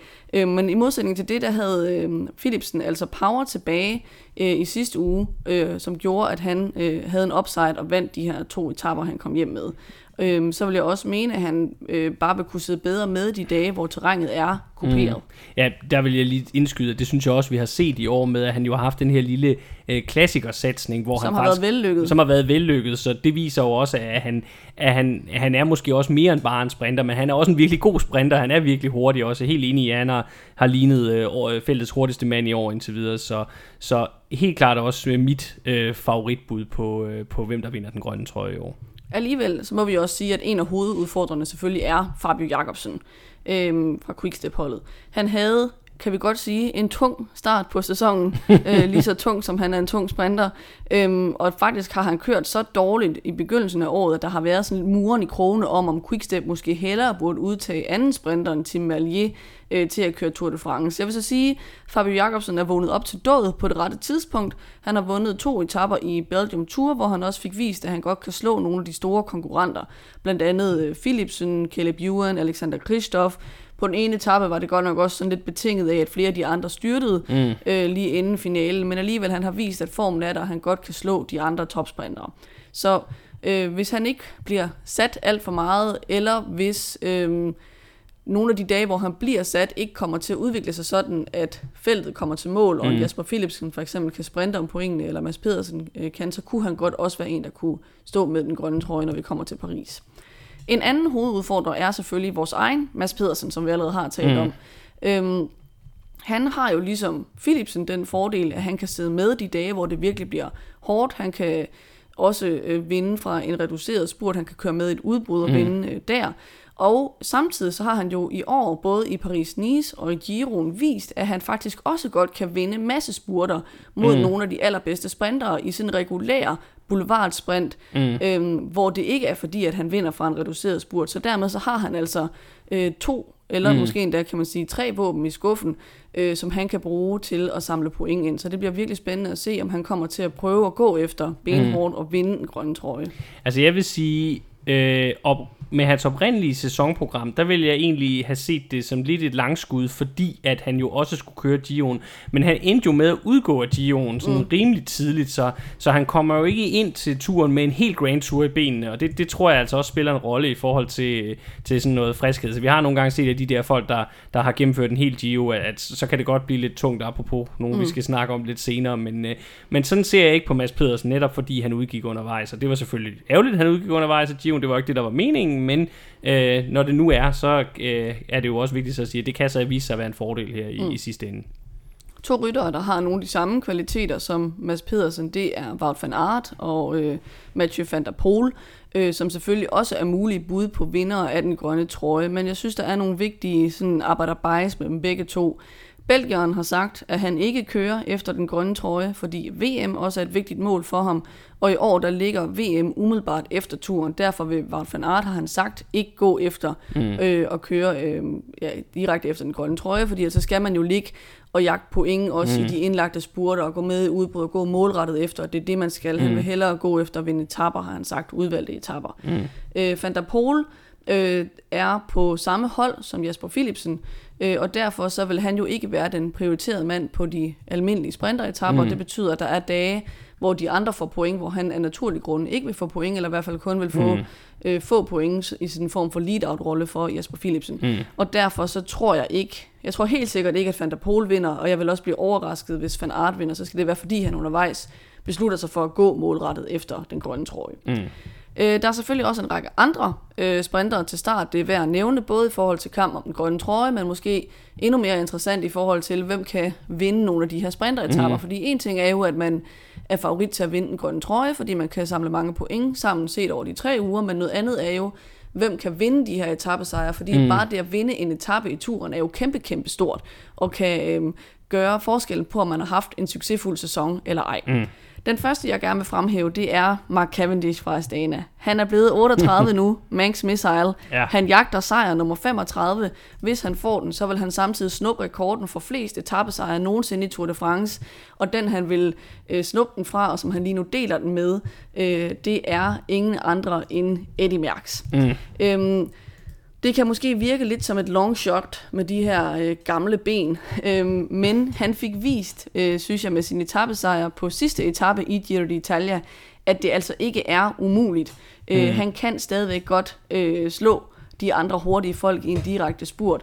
Og så synes jeg, at det er meget spændende og sådan passende, at hans gamle lead-out-mand, Mark Renshaw, er blevet ansat som uh, sp- mm. sprinter-coach. Hvor kunne jeg godt ønske mig, at alt det gik op i en højere enhed, og han vandt for eksempel mm. i Paris ja. uh, på den aller sidste etape, og så kunne, uh, kunne stå der og lade sig hylde i Paris, og have været den, der har vundet flest etapper mm. nogensinde i Tour de France. Det ville være en meget smuk historie, synes jeg. Ja, han har jo så også en rigtig kvalificeret lead-out-mand med, må vi sige, i form af Kees Bol, der mm-hmm. for et mhm. par år siden selv var betragtet som en, en topsprinter i feltet. Så det er i hvert fald en mand, der, der også har farten, øh, i hvert fald i, helt klart til den her rolle, og det er noget, de har trænet på hele, hele året, så, mm. øh, så Monique, øh, Monique det også taler for, at det kan lade sig gøre. Der, det, der så kunne tale imod det, det er jo det her med, at han jo altså kørte hele Giro d'Italia, så, øh, og han er 38 og har altså allerede en helt Grand Tour i benene. Det kan mm. godt øh, yeah. få en betydning, men øh, vi må se, det kunne, der kunne være noget meget, meget smukt i, hvis mm. han ender med at, at tage den her rekord for sig selv. Det, det mener jeg også. Hvis vi lige skal løbe de andre igennem, så øh, det er den Kronevæggen fra Jaiko-holdet øh, har vist fin form, synes jeg, mm. men han har samme problemer med at være tung som Jakobsen, så det skal nok især være på de meget flade dage. Mm. Så er der en Binyam Girmay. Øhm, han har nogle af de samme fortrin som Mads Pedersen og Van Aert. Han er mere holdbar, han kan også vinde i kuperet terræn. Mm. Han har haft en svær sæson, han har haft svært ved at følge op på succesen fra sidste år. Der har både været bøvl med først manglende form og efterfølgende mm. et meget slemt styrt, øh, som har holdt ham ude i længere tid. Men øh, han kom tilbage med en sejr i Schweiz rundt, mener jeg, ja, det var. lige præcis. Øh, etappesejr der. Øh, så formen er der altså nu. Øh, så han kunne altså også godt være en, der kunne, kunne løbe med en etappesejr undervejs i turen. Til det vil jeg lige sige, den øh, spurt, han kører på første etape af Schweiz rundt, hvor han vinder, det er, eller ikke på første etape, første etape var en enkelt start, men, men den øh, anden etape, eller også tredje etape, ah, nu bliver jeg helt i tvivl. Den etape i Schweiz rundt, han vinder, den spurt, han kører der, det er altså noget af det øh, bedste, jeg har set fra ham i en regulær massespurt overhovedet. Han kører den fuldstændig genialt, finder det rigtige hjul, kommer fri på det helt rigtige tidspunkt, og så træder han den bare hjem fuldstændig timet på det tidspunkt, hvor at den mand, der kører foran ham, har, har øh, brugt sit punch. Øh, vildt, vildt flot øh, kørsel der, og hvis han kan gøre det samme i turen, så er, tror jeg virkelig på, at han i hvert fald får mm. en etappesejr med hjem. Og, og det vil jo også være øh, underholdende, når man ser på øh, den fanklub, vi jo fandt ja. ud af, at han har rejst det med sig rundt øh, øh, fra hjemlandet i Eritrea, øh, da han vandt i Schweiz rundt. Det var helt vildt, hvordan de nærmest overtog målområdet bagefter. Jeg, jeg vil så sige, jeg tror, øh, turarrangørerne plejer at have lidt mere styr på, hvem de lukker ind i, i målområdet, end de måske har i Det er i hvert fald øh, draperet med flag. Det må man sige. Øhm, Caleb Ewan er en anden, øh, der godt kunne blande sig i kampen om øh, etappesejrene. Han har virkelig haft et magert år. Mm. Han har en sejr, og den er kommet i et 1-1-løb. Det er altså øh, niveau nummer tre øh, på World Touren. Øh, Ja, det- eller det undskyld, på det professionelle. Ja, Øhm, så det er ikke noget højt rangerende løb, han har vundet der. to niveauer Øhm, under World Touren. Det, han, altså, han skal virkelig vende det her rundt i Tour de France. Mm. Øh, især fordi at han jo kører for et hold, som er der for ja, etapper, og hvor det især ja. plejer at være de her masse spurter, øh, som de kan få deres sejre på. Så og han skal virkelig øh, finde øh, nogle helt andre ben frem, når han har haft skruet på øh, første halvdel af Og de sæsonen. har jo vel at mærke ikke taget den unge Belgarno, de lige Ja. med, så øh, den det hænger på juren, hvis de skal have succes øh, mm. først og fremmest, det må man sige. Så er der fra Bahrain øh, Phil Bauhaus. Det er jo et hold, som ellers øh, primært er der for at køre klassement, eller sådan på an, anden måde i etapper. Øh, så jeg tror, at han kommer ikke til sådan at have det vilde lead-out-tog. Til gengæld så er han jo sådan en rytter, der er rimelig god til at surfe mm. øh, i de her øh, finaler. Øh, så ham kan vi også godt se blande sig i hvert fald om topplaceringerne på, øh, på sprinteretapperne. Så stiller DSM op med øh, sprinteren Sam Wellsford, som på den ene side lidt er et nyfund, men på den anden side jo ikke er nogen ung rytter. Han har haft et rimelig sent karriere gennembrud, men har mm. kørt øh, rigtig fint her i foråret. Så er der øh, Jordi Møs, sekundært Danny van Poppel fra Bora. Øhm, her er det måske først og fremmest værd at bemærke, at Bora-holdet igen har forbigået den irske sprinter Sam Bennett, øhm, som dermed igen misser sit store sæsonmål, simpelthen fordi han ikke mm. bliver udtaget af sit hold. Øhm, så Jordi Møs må hellere vise, at det var en god mm. beslutning at tage ham Ja, med. jeg kan afsløre, at det er mig, der lige har skrevet Danny van Poppel ind i, øh, i manuskriptet også, og det er fordi, han faktisk har øh, vist lidt i løbet af i år. Og, og Jeg tror mest, han skal køre lead out. Det er også umiddelbart mit bud, men det var bare for at sige, at, at man kan godt se et scenarie, hvor Van Poppel i en, måske to dage får lov at køre sin egen chance. Det var bare lige det. Så er der Alexander Kristoff, Alexander den Store fra Norge. Som er der som Øhm. holdkaptajn for et norsk hold. Det er jo i sig Ja. selv også historisk. Uno X, som nemlig er udtaget til uh, turen. Uh, det er kun blevet til to sejre uh, for ham i år. Den ene i Portugal, den anden på hjemmebane i Norge. Men man skal som bekendt aldrig dømme den store nordmand ude. Uh, selvom han uh, er blevet 35 år, han fylder 36 under turen, så kunne der jo godt være en etape gemt i ham. Især plejer mm. han at være rigtig giftig på de der lange udmagne dage, fordi mm. at han taber mindre af sin topfart, end andre gør. Også god i slutningen af turen. Vi har flere gange set ham ikke være så synlig tidligt i løbet, og så lige pludselig på Champs-Élysées, så enten vinder han eller kører top 3, fordi han igen er holdbar og ikke taber så meget fart i løbet af de tre uger, som, som andre sprinter måske gør. Endelig så kan vi nævne Brian Kokar fra Kofidi-holdet som øh, en sidste outsider.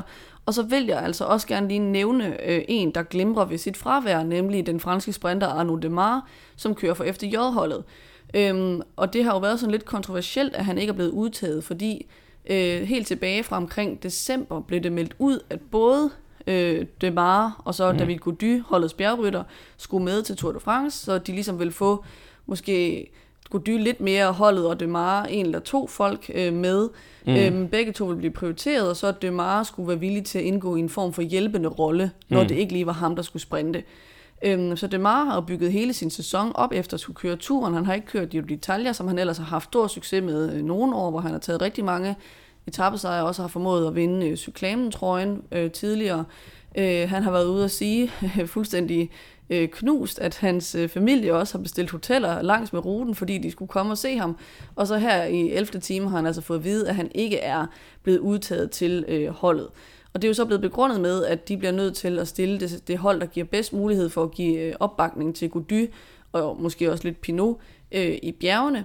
Men samtidig så kommer det jo sådan på, altså med, med et bagtapet, der hedder, at der er jo blevet lækket de her beskeder fra en intern gruppe på sociale medier, eller en intern øh, samtale, mm. hvor David Gody skriver til nogle af de andre ryttere på FDJ, at han bare virkelig ikke kan lide det meget, han ikke vil have, at han skal med til turen.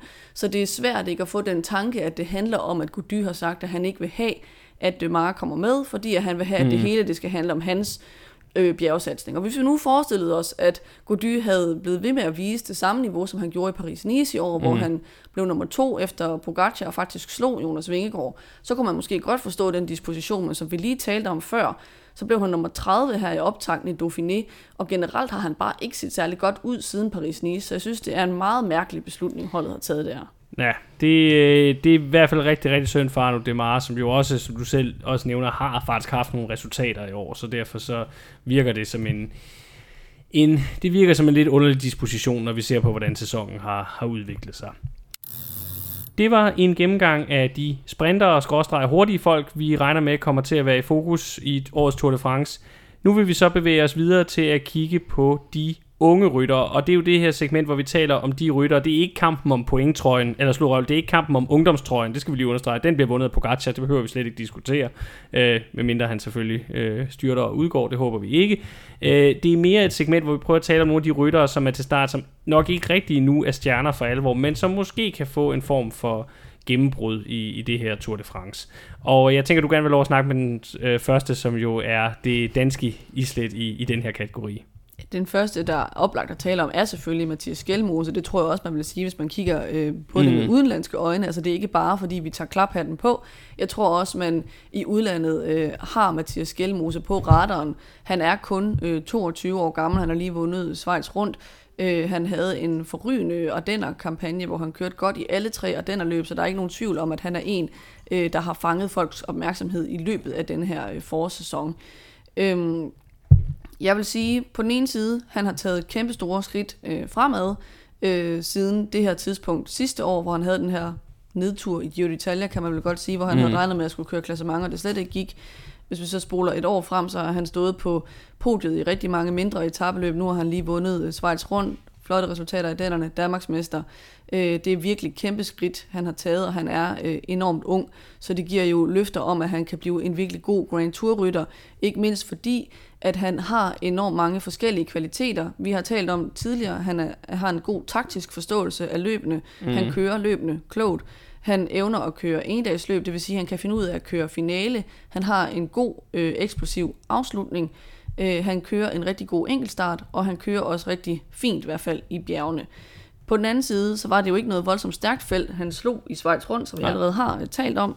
Øhm, det er den ene ting. Øh, den anden ting er, at vi tidligere også i år har set, at han har problemer med holdbarheden, eller måske mere med stabiliteten, hvis vi kan mm. kalde det det. Han kan godt have sådan nogle dage, hvor han ligesom er, bare er væk og har en off day. Mm. Øhm, så jeg vil sige, oven på Schweiz rundt, synes jeg, at han skal give det et skud og køre klassement. Mm. Inden da havde jeg måske sagt, at det var bedre at bare køre efter etappesejr. Jeg synes, han skal give det et skud og køre klassement. Jeg synes, en top 10 øh, i et turfelt som det her, der er stærkt, mm. det vil være et flot og et godkendt resultat for en ung rytter som ham, der mm. står i hans første Tour de France. Øh, sit første Tour de France. Ja. Øh, top 5 vil være over al forventning, det anser jeg så også for usandsynligt, så skal det virkelig flaske sig. Men man skal mm. selvfølgelig aldrig sige aldrig. Og så kan man sige, hvis det går helt galt allerede i løbet af den første halvdel, så kan han jo altid sadle om og køre efter etapper i, mm. i sidste uge. Så jeg synes på den ene side, at der er grund til at, at håbe på en rigtig god tur for Skjelmose. Jeg synes heller ikke, man skal skrue forventningerne urealistisk højt op Ej. til ham. Det er ikke nogen skuffelse, hvis han kommer derfra med en 10. plads. Det er heller ikke nogen skuffelse, hvis han kommer derfra uden en top 10, men har vundet en etappesejr. Han er 22 år, det er hans første Tour de France. Ja, jeg vil sige, jeg synes heller ikke, det er en skuffelse, hvis han ender som nummer 15 og, eller nummer 20, og så får vist sig frem på nogle af de etapper øh, i anden halvdel af løbet, hvor det vil være oplagt, hvis han ligesom øh, erkender, at han ikke kan køre klassement. Det vil jeg også sige var godkendt, øh, hvis det er det, han kommer hjem med. Øh, det er hans første Tour de France. Det er altid svært at køre Tour de France første gang, og han har ikke endnu vist, at han kan køre øh, øh, stærkt over tre uger, så det er noget nyt for ham det her, og, og det skal prøves af. Men det lyder, den, det, den måde du fremlægger det på, er vist nok også den måde, som Trek selv har meldt ud, at det er sådan, han kommer til at køre det, så det bliver rigtig spændende at se ham på de første etaper i Pyreneerne, måske også Pyridome-etappen, og så efter det, så kan vi gøre status og se, hvad, hvordan ser resten af løbet ud, øh, ud for ham. Hvis jeg lige skal vende nogle andre rytter, vi kan snakke om øh, her, så øh, er der jo Felix Gall, den 25-årige østriger fra AG2R-mandskabet, som jo var Skelmoses øh, store konkurrent i, i Schweiz rundt. Han er helt tydeligvis god i bjergene, men har ikke øh, specielt øh, øh stærke evner, når det kommer til at køre enkeltstart. Der er jo så heller ikke så meget enkeltstart i turen i år. Det skal så siges, at i turen kommer han til primært at skulle hjælpe øh, Ben O'Connor. Det tror jeg er udgangspunktet. Det tror jeg ikke, der kan være nogen tvivl om. Øh, men han står klar i, i kulissen, hvis det glipper for australierne, og det kan jo så også øh, udmynde sig i for eksempel en, en jagt på etappesejr, eller måske endda en bjergtrøje, hvis, øh, hvis det går øh, rigtig vildt for sig. Øh, så er der øh, britiske Fred Wright fra Bahrain, som vi allerede har talt lidt om, øh, nyudnævnt øh, britisk mester, øh, som øh, jo var her der alle vegne i sidste års tur, uden at det så blev til en etappesejr. Øh, men øh, han kan i den grad spille en rolle i udbrud, og kan måske også øh, være med på nogle af de her øh, poncheur-etapper, i hvert fald hvis han prøver at sætte det udefra. Han er ikke en poncheur-type, så han kan ikke øh, spurte med en øh, Van Adel eller Philip opad til sidst, men øh, prøver at sætte etappen udefra, det kunne være en, en oplagt rolle for, for ham. Øh, så er der øh, norske Søren Værenskjold fra Uno X-mandskabet. I det hele taget har Uno X-mandskabet flere interessante ryttere øh, med. Øh, unge, især norske talenter, der er meget, meget spændende. Men øh, vi har valgt at fremhæve Værenskjold her, og det er fordi, at øh, han er nok med i først og fremmest sin rolle som lead-out-mand for, og sekundant for Kristoff, men øh, den 23-årige nordmand her, han er, øh, udover at han selv er lynende hurtig, så er han også en fremragende enkeltstartsrytter. Han er lige blevet norsk mester i øh, enkeltstart, og han er jo altså også forsvarende U23-verdensmester i den disciplin så sige enkeltstarten her i turen, den ligger nok ikke så godt til ham, fordi der er, øh, øh, den er så kuperet, som, som vi talte om under rutegennemgangen. Men Øh, vi har flere gange set, at når ham og Kristoff, de kører, når han kører lead-out for Kristoff i massespurterne, så ender han selv i top 10. Så bliv ikke overrasket, hvis han blander sig øh, forrest i feltet øh, på, de, øh, på de flade etapper. Det, det vil jeg i hvert fald ikke komme bag på mig. Og så synes jeg næsten, du skal over nævne den sidste, fordi det er en, du flere gange... du ikke vil tage ansvaret for det.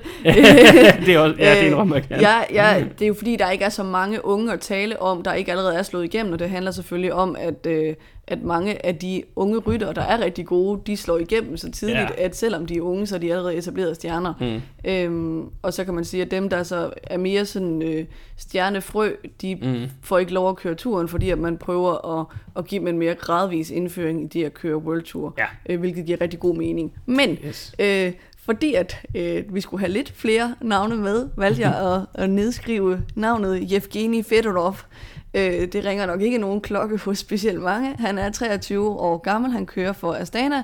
Øh, grunden til, at jeg synes, han er værd at nævne, er fordi, at han vandt U23 verdensmesterskabet sidste år. Jeg medgiver, at han har ikke vist meget siden, øh, men han er dog at betragte som et ung talent, der stiller til start i Tour de France. Han er hermed nævnt. Tak for det, og øh, så bevæger vi os lige så stille og roligt videre. Nu kan vi nemlig ikke trække den længere. Vi har selvfølgelig allerede vendt det øh, kortvejet, både øh, øh, under rutegennemgangen og også på andre tidspunkter i programmet, men nu skal vi for alvor til at dykke ned i klassementsfavoritterne, altså favoritterne til at vinde årets Tour de France. Ja, og jeg synes, at det første, der er værd at fremhæve, det er, at turen i år på, den e, altså på en og samme tid er meget åben og meget lukket. Altså, den er meget åben, fordi vi ikke kan sige, at enten Vingegaard eller Pogacar er stor favorit, og så at den anden er udfordrer.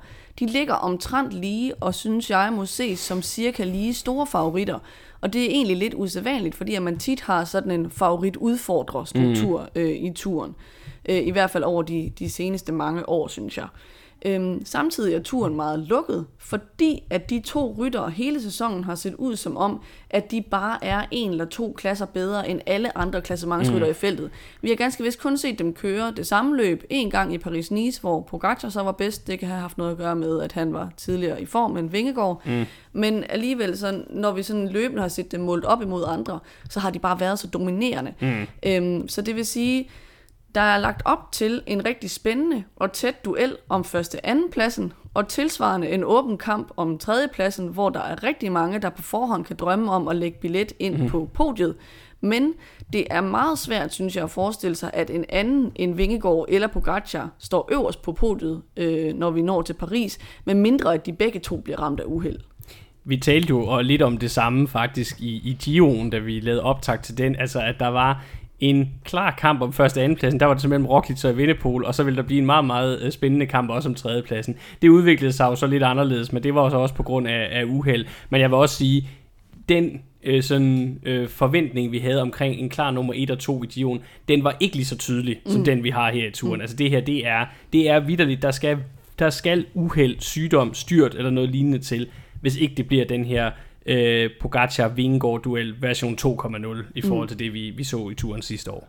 Jeg tænker, det vi starter med at gøre, det er at altså, virkelig dykke ned i den her duel, og så kan vi snakke om bejlerne til podiet bagefter. Det er det, vi gør. Altså, Jonas Vingegaard. Vi har jo på den ene side ikke set så meget til den forsvarende turvinder i år, hvilket jo skyldes, at forsvaret af turen er det alt overskyggende sæsonmål for ham. Mm. Og i modsætning til Pogacar, så har han jo valgt et sæsonprogram med begrænsede løbsdage, eller i hvert fald begrænsede løb, for at få så god en optag som muligt, så ham og holdet har altså vurderet, at det er det bedste for hans øhm, sådan Tour de France forsvar, ikke at køre alt for meget, for eksempel ikke at køre for mange endagsløb. Alligevel så har han jo mod for alt, altså virkelig formået at sætte sit aftryk på øh, sæsonen og virkelig brilleret i de løb, hvor vi så har set ham. Blandt andet har han øh, vundet Baskerlandet rundt, Og senest har han jo så haft den her fuldstændig suveræne sejr i opstaksløbet øh, i Dauphiné, øh, som vi allerede øh, har øh, talt om, hvor han bare pulveriserede al modstand. Mm. Øhm, jeg synes også, at vi så ham køre på en anderledes og mere underholdende måde, end vi er vant til. Måske med mere øh, overskud og også sådan lidt mere øh, kant. Han turde lidt mm. mere, øh, fordi vi så ham med de her soloangreb rimelig langt fra mål. Sådan lidt mere Pogacar-stil, Vennepol-stil egentlig. Mm. Og jeg synes, det er fedt at se ham vise sin autoritet i feltet og samtidig give en masse god cykling til seerne, øh, frem for sådan noget kedeligt defensiv kørsel. Mm. Altså, nu synes jeg ikke, han kørte defensivt sidste år, men, øh, men øh, jeg er helt enig i, at vi har set en, en endnu mere offensiv, endnu mere aggressiv Vingegaard i år, og jeg vil bare lige sige, at øh, nu kan det godt nogle gange øh, virke som om, at, at, han, at han ikke... Altså, nu kan det nogle gange godt virke som om, at, at Vingegaards præstationer bliver sådan lidt øh, ned, neddroslet, bliver sådan lidt øh, nedvurderet, fordi man måske hele tiden sammenligner ham med Pogacar, og vi også har en masse andre danskere, der vinder mange cykelløb lige nu, men man skal bare være opmærksom på, at, at Jonas Vingegaard øh, han vinder, altså også mange vinder cykelløb. rigtig mange cykelløb. Han er en af de 10 sejre Ja, han, han er en af de rytter, der har vundet flest cykelløb i år, og, og altså... Øh, øh, han, han vinder mange etapper også, han er ja. god til at køre afslutningerne. Så altså, som det tegner lige nu, så er Jonas Vingegaard på vej til at indskrive sig i historien som den bedste danske etabløbsrytter nogensinde. Mm. Øh, og det øh, med længder, vil jeg sige. Mm. Øh, Bjarne Ries øh, er, er langt efter, når vi sammenligner med det, Vingegaard præsterer lige nu. Øh, så, så det er også bare lige for at understrege, at, at man skal altså ikke nedvurdere, hvor stor og hvor god en rytter Jonas Vingegaard rent faktisk er. Bestemt ikke, og vi må sige, mm. at han har haft en optimal optakt til turen. Det kan der, ikke have været øh, bedre. Der står ikke rigtig noget tilbage at ønske Ej. der.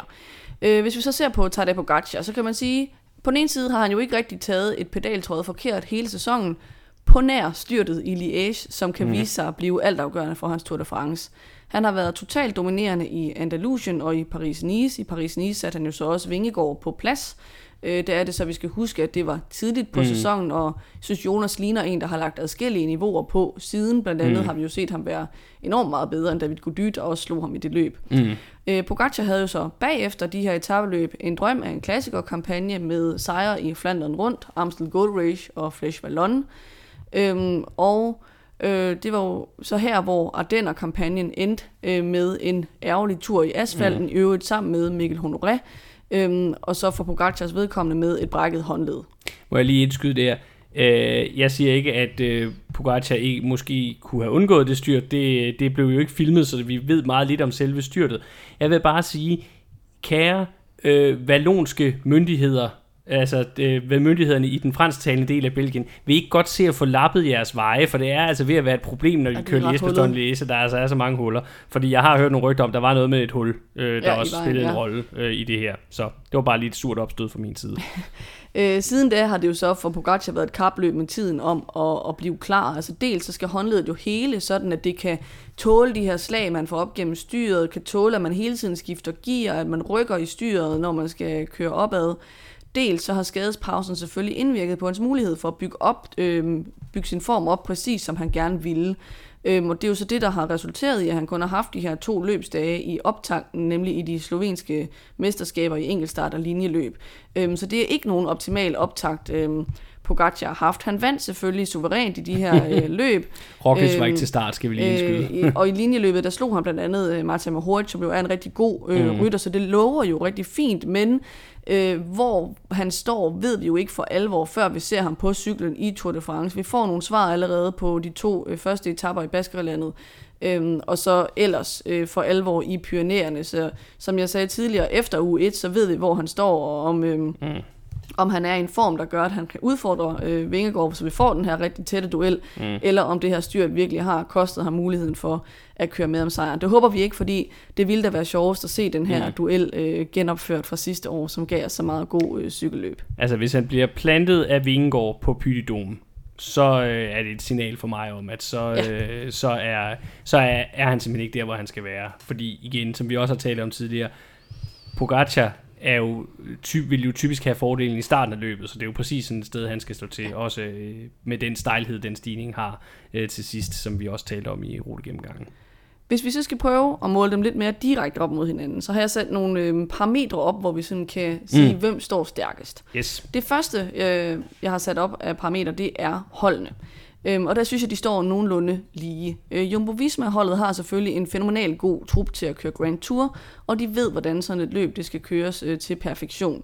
Øh, de har været lidt ramt af uheld i optakten, blandt andet kommer Kreuzweig ikke til start på grund af et styrt, men så er det jo rart, at man har så god en trup, at sådan en som Keltermann bare kan øh, stå klar og, og så gå ind øh, som en stærk reserve. Og han, og han så rigtig godt kørende ud i, i Schweiz rundt. Så Van Aert synes jeg har set lidt uskarp ud for Van Aert standarder, men det er også nogle høje standarder. Laporte slogs lidt med øh, noget sygdom i Dauphiné, efter han ellers øh, kom godt fra start i det løb, og også øh, altså vandt en etape havde Mhm. føretrøjen. Øhm, men må ikke, at de nok skal være fedt for fight til løbstart, ellers tror jeg ikke på, at de vil stille op. Øhm, et bekymringspunkt, eller noget, der er værd at bemærke, er, at de kun har to deciderede bjergryttere med blandt hjælperne, nemlig Sepp Koss og Wilco Keltermann. Men det skal jo så siges, at Wout van Aert og Tish Benoit plejer at sidde øh, lige så godt med på bjergene som bjergryttere, mm. øh, så de skal nok være der dybt inde i bjergfinalerne. Jeg tror ikke, at Vingegaard kommer til at mangle opbakning. UAE var meget ramt af uheld sidste år, og også i et vis omfang af sløj kørsel for nogle af de rytter, de mm. havde taget med. Og jeg synes, de virkelig har oprustet på hjælperytter for runden. Øh, når man kigger ned over øh, de hjælperytter, han har med på Gacha, så er det altså virkelig luksushjælperytter. Især Adam Yates, som jo sagtens selv kunne være kaptajn øh, for, øh, for en Grand Tour-satsning i turen. Øhm, han er en solid øh, løjtnant og, og har med. Han er også en, jeg tror, de godt kunne finde på at holde inde i mm. klassementet for at kunne spille ham ud strategisk. Der er en Rafael Majka, en Felix Großschartner, Mark Soler, alle sammen brølstærke bjergryttere.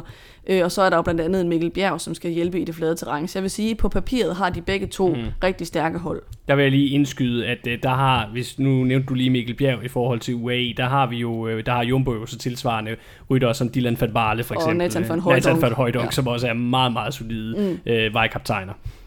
Øh, så det næste, jeg synes, vi skal se på, det er strategi. Øh, sidste år, der talte man jo lidt om, efter at, at Pogacar ikke vandt turen, at hans sådan ekstreme angrebsløst tidligt i løbet, også på flade etapper med over 100 km til mål, måske endte med at koste ham senere i løbet, fordi han brugte for meget dum energi på det. Og jeg synes, at holdet lader til at være opmærksom på, at han skal holdes lidt mere i snor og gemme mere i tanken i år, end han gjorde mm. sidste år. Men selvfølgelig uden at pille den her lejende tilgang til cykling ud af ham, som så i så høj grad bare er en del af hans måde at køre på cykel på. Øh, det kan være, tror jeg, noget af det kommer helt af sig selv på grund af den her skade, som måske vil gøre, at han bliver nødt til at holde mere igen, end han mm. plejer i den første uge. Jeg vil så sige, hvis det ikke lykkes UAE at få skovlen under Jumbo i år, og det ikke er på grund af- skaden, men han bare bliver regulært slået af Vingegaard, så tror jeg, man vil tale om, om holdet burde have sendt den fulde styrke til turen, fordi selvom det er et stærkt hold, så har man jo en Almeida, der har kørt Giro d'Italia, og en Ayuso, der skal køre Spanien rundt, øh, som ikke er til start. Øhm, og det betyder jo, det at man har ladet dem blive hjemme, at man ikke har mulighed for ligesom at klemme Vingegaard i en rigtig træls øh, triple sandwich mm. ved at spille dem ud på skift. Øh, det vil være, tror jeg, det næste våben i skuffen øh, til 2024, hvis det ikke lykkes at slå øh, Vingegaard i år. Det vil være at sende hele arsenalet til mm. øh, turen.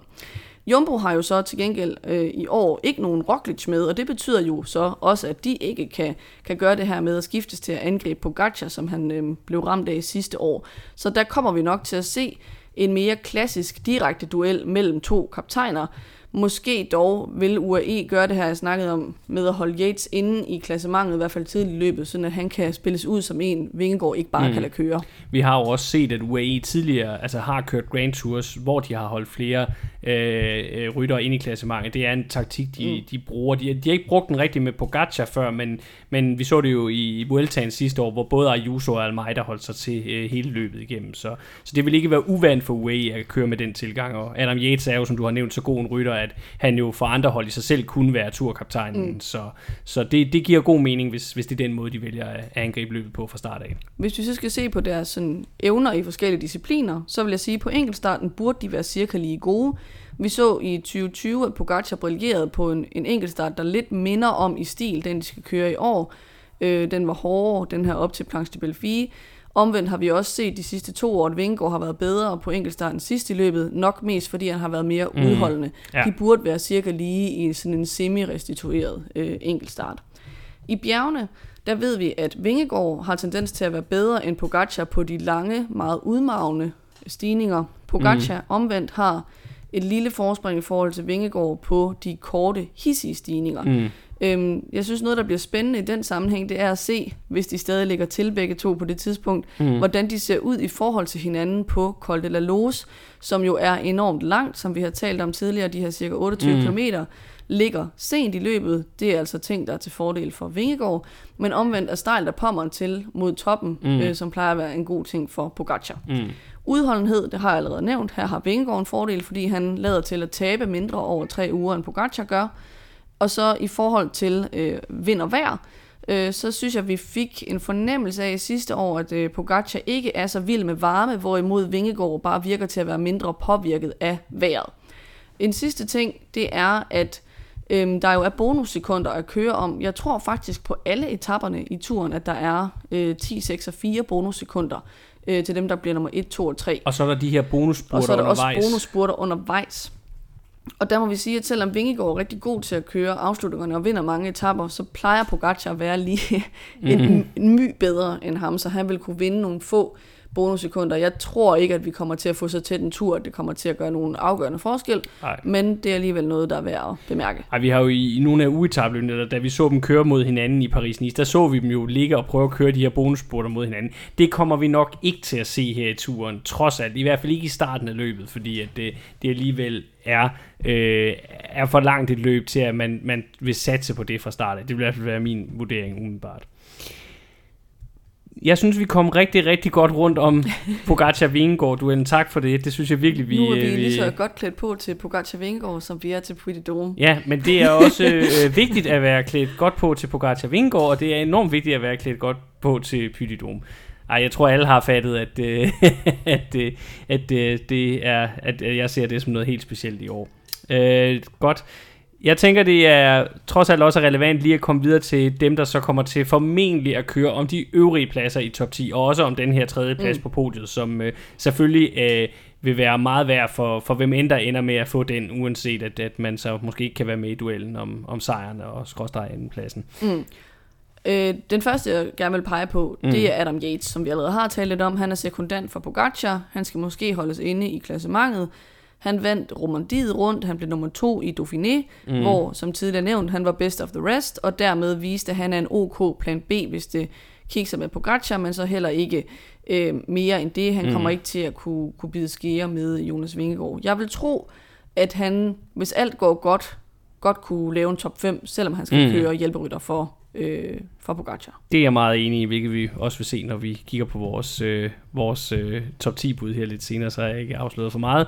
Øh, den første, jeg vil fremhæve, det er så øh, Jai Hindley, Giro-vinderen fra 2022. Han har jo turen som sit hovedmål i år.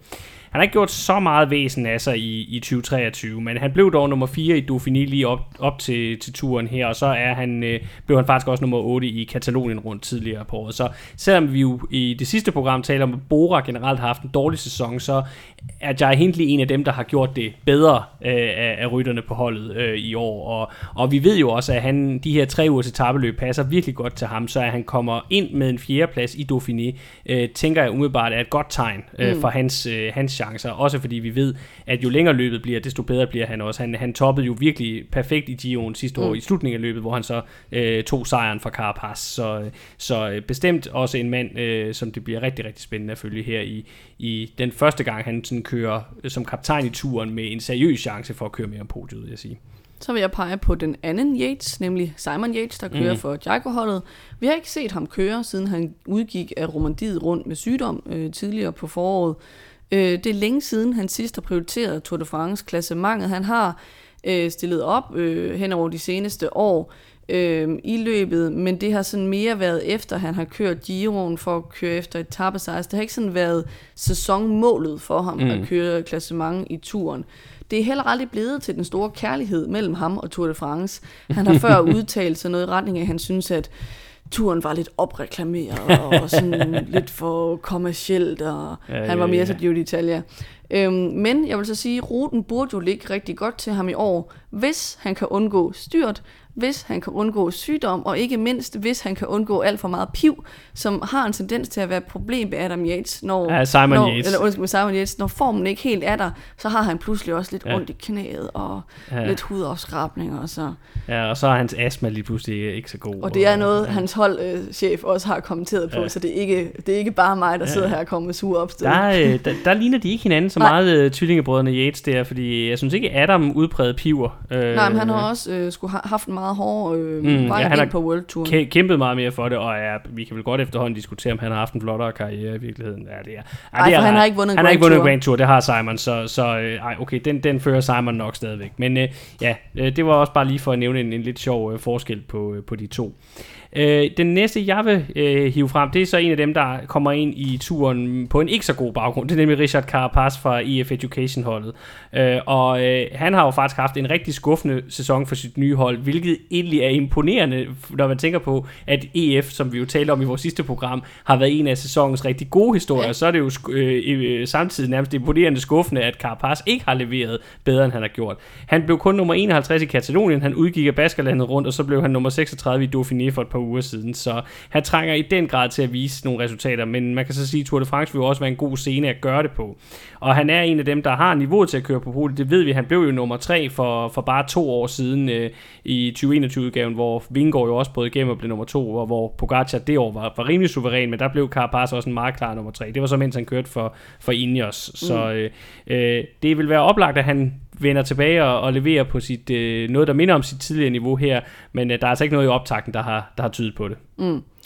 Øh, det samme kan man sige om Enrik Mars fra Movistar. Niveauet er tårnhøjt, når han rammer det, øh, men det har så en ærgerlig tendens til kun at ske, når han kører i Spanien. Ja. Han blev nummer 17, som vi talte om i Dauphiné. Meget skuffende. Øh, formen ser ud til at være lidt langt væk. Øh, vi må håbe, at han har fundet den, inden at øh, turen bliver skudt i gang mm. her i weekenden. Øh, måske starten i Baskerlandet kan hjælpe lidt på motivationen til Ja, det er jo i Spanien, de begynder. at, at køre øh, godt. Jeg vil ikke blive overrasket, hvis han ender med at køre top 10 alligevel. Jeg synes, han plejer at køre sig op mm. øh, og tage sig sammen og finde i hvert fald noget af sit, sit niveau undervejs, men mm. jeg ser ham ikke som en, der kører på podiet. Det er jeg meget enig i. Det, sy- det siger jo meget om, hvor vi er nået til med det næste hold, vi skal rundt om, øh, i forhold til deres øh, muligheder i Tour de France. Vi først nævner dem nu, fordi øh, det, jeg gerne vil tale om nu, det er jo så Ineos, det tidligere alt dominerende øh, britiske turmandskab. De stiller jo til start med en øh, interessant trio bestående af Egan Bernal, Dani Martinez og så den unge Carlos Rodriguez Cano. Men vi må også bare være ærlige og sige, at det er meget svært at forestille sig, at nogen af de her tre ryttere kommer til at stå på podiet efter de tre uger. Øh, Dani Martinez, han har udråbt sig selv til at være lige så god som Pogacar og Vingegaard, men der må vi jo altså sige, at han har altså indtil videre mest haft det i munden mere end i benene i år. Øh, han er ikke ind i top 20 i nogle af de tre ugetabløb, han har kørt, og, og det er virkelig, virkelig skuffende. Også bare sammenlignet med, hvordan mm. han kørte sidste år. Øh, Cano, Rodriguez Cano, kan man sige, han har været lidt ramt af skader, øh, men viste, at øh, formen var ved at være tilbage i OK tilstand i, i Dauphiné, hvor han endte som en samlet 9. plads, og blev Ineos bedste mand i det mm. her løb. Øh, der skal dog lægges mere på formen, vil jeg også vurdere, hvis han øh, skal gøre sig forhåbninger top 10. Han blev nummer 7 i Vueltaen sidste år, selvom han jo styrtede mm-hmm. i slutningen af løbet, så fik han kæmpet sig ind på en 7. plads alligevel. Øh, men øh, han skal virkelig ramme topform, hvis det skal kunne lykkes med noget lignende her. Mm. Og så er han jo altså også kun 22, så det er meget vægt at ligge på hans øh, unge skuldre, vil ja. jeg sige, hvis det er det, som, som Ineos de virkelig satser på i det her løb. Det tror jeg nu ikke, det er. Jeg synes, de har meldt ud, at det bliver mm. en, en, en flad, øh, Flad struktur. struktur, og vi ser, hvad benene siger undervejs. Ja. Øh, Bernal, øh, om ham må man jo sige, at han er stadig øh, på vej tilbage, dels efter det forfærdelige styrt i begyndelsen af 2022, som jo var tæt på at koste ham både karrieren og førligheden og, og, Og livet. og livet. Så, øh, så man må sige, det er jo virkelig et nulpunkt, han har skulle bevæge sig tilbage fra. Og så har der jo til dels også været flere småstyrt her i løbet af foråret. Han blev nummer 8 i Romandiet, han blev nummer 8 i Ungarn rundt, og så blev han nummer 12 i Dauphiné. Så det går fremad, men der er stadigvæk meget, meget langt tilbage mm. til det niveau, han havde, da han vandt Tour de France i, i 2019. Der, der er han slet, slet ikke endnu. Så også igen meget, meget svært at forestille sig, at, han øh, gen, eller at han præsterer noget, der minder om den tredje plads, Jaron mm. Thomas kørte hjem til holdet sidste år. En anden trio, vi kan nævne, mm. øhm, det er Bilbao, Landa og Haig fra Bahrain. Jeg vil sige, at i princippet kan de alle sammen byde, op på noget, der mind, eller byde ind på noget, der minder om top 5-10. Øhm, hvis al held er med ham, så er Landa også en rytter, der har kvaliteterne til at ende på podiet. Mm. Øh, ruten ligger jo også øh, usædvanligt godt til ham med, med de få enkeltstartskilometer, der er. Øh, samtidig vil jeg sige, at jeg tror ikke på, at nogen af dem kommer til at stå øh, på podiet, når man kigger på, hvilke ryttere der ellers er til start. Bilbao ser jeg som en meget interessant joker. Øhm, han er virkelig god til at køre stabilt mm. hen over tre uger. Det tror jeg ofte går sådan lidt ubemærket hen, fordi han ikke er nogen vildt spektakulær rytter, men han har faktisk leveret flotte mm. øhm, placeringer i top 10 i Grand Tours før, så jeg vil ikke blive overrasket, hvis han ender på et sted mellem nummer 5 og nummer 10. Mm. Hvis vi skal kigge lidt på øh, de franske chancer i løbet, så er det første hold, jeg synes, det er værd at tage fat i, det er faktisk øh, øh, AG2R-mandskabet. Det er så ikke en fransk rytter, vi skal snakke om her, men en øh, australsk slags, nemlig Ben O'Connor.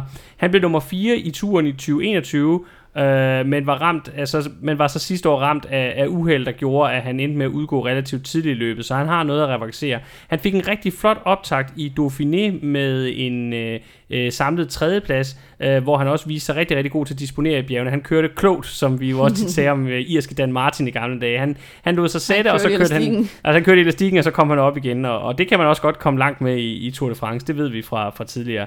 Øh, spørgsmålet er selvfølgelig, om, om han skal ses som en podiekandidat. Det, det tvivler jeg på, øh, fordi igen, selvom feltet i, var stærkt i Dauphiné, så var det jo ikke, så manglede vi stadigvæk nogle af de, af de ryttere, som vi skal se i, i, i det her løb. Men øh, en outsider til en top 5, det vil jeg i hvert fald øh, betragte ham som. Ja, knap så godt ser det ud for det andet store franske mandskab efter J. Øh, fordi som vi har talt om, så ser Gody jo altså bare ikke super klar ud til at mm-hmm. køre mere om podieplads. Det så ellers så godt ud tidligt på året med den her anden plads i Paris-Nice efter Pogacar og foran Vingegaard.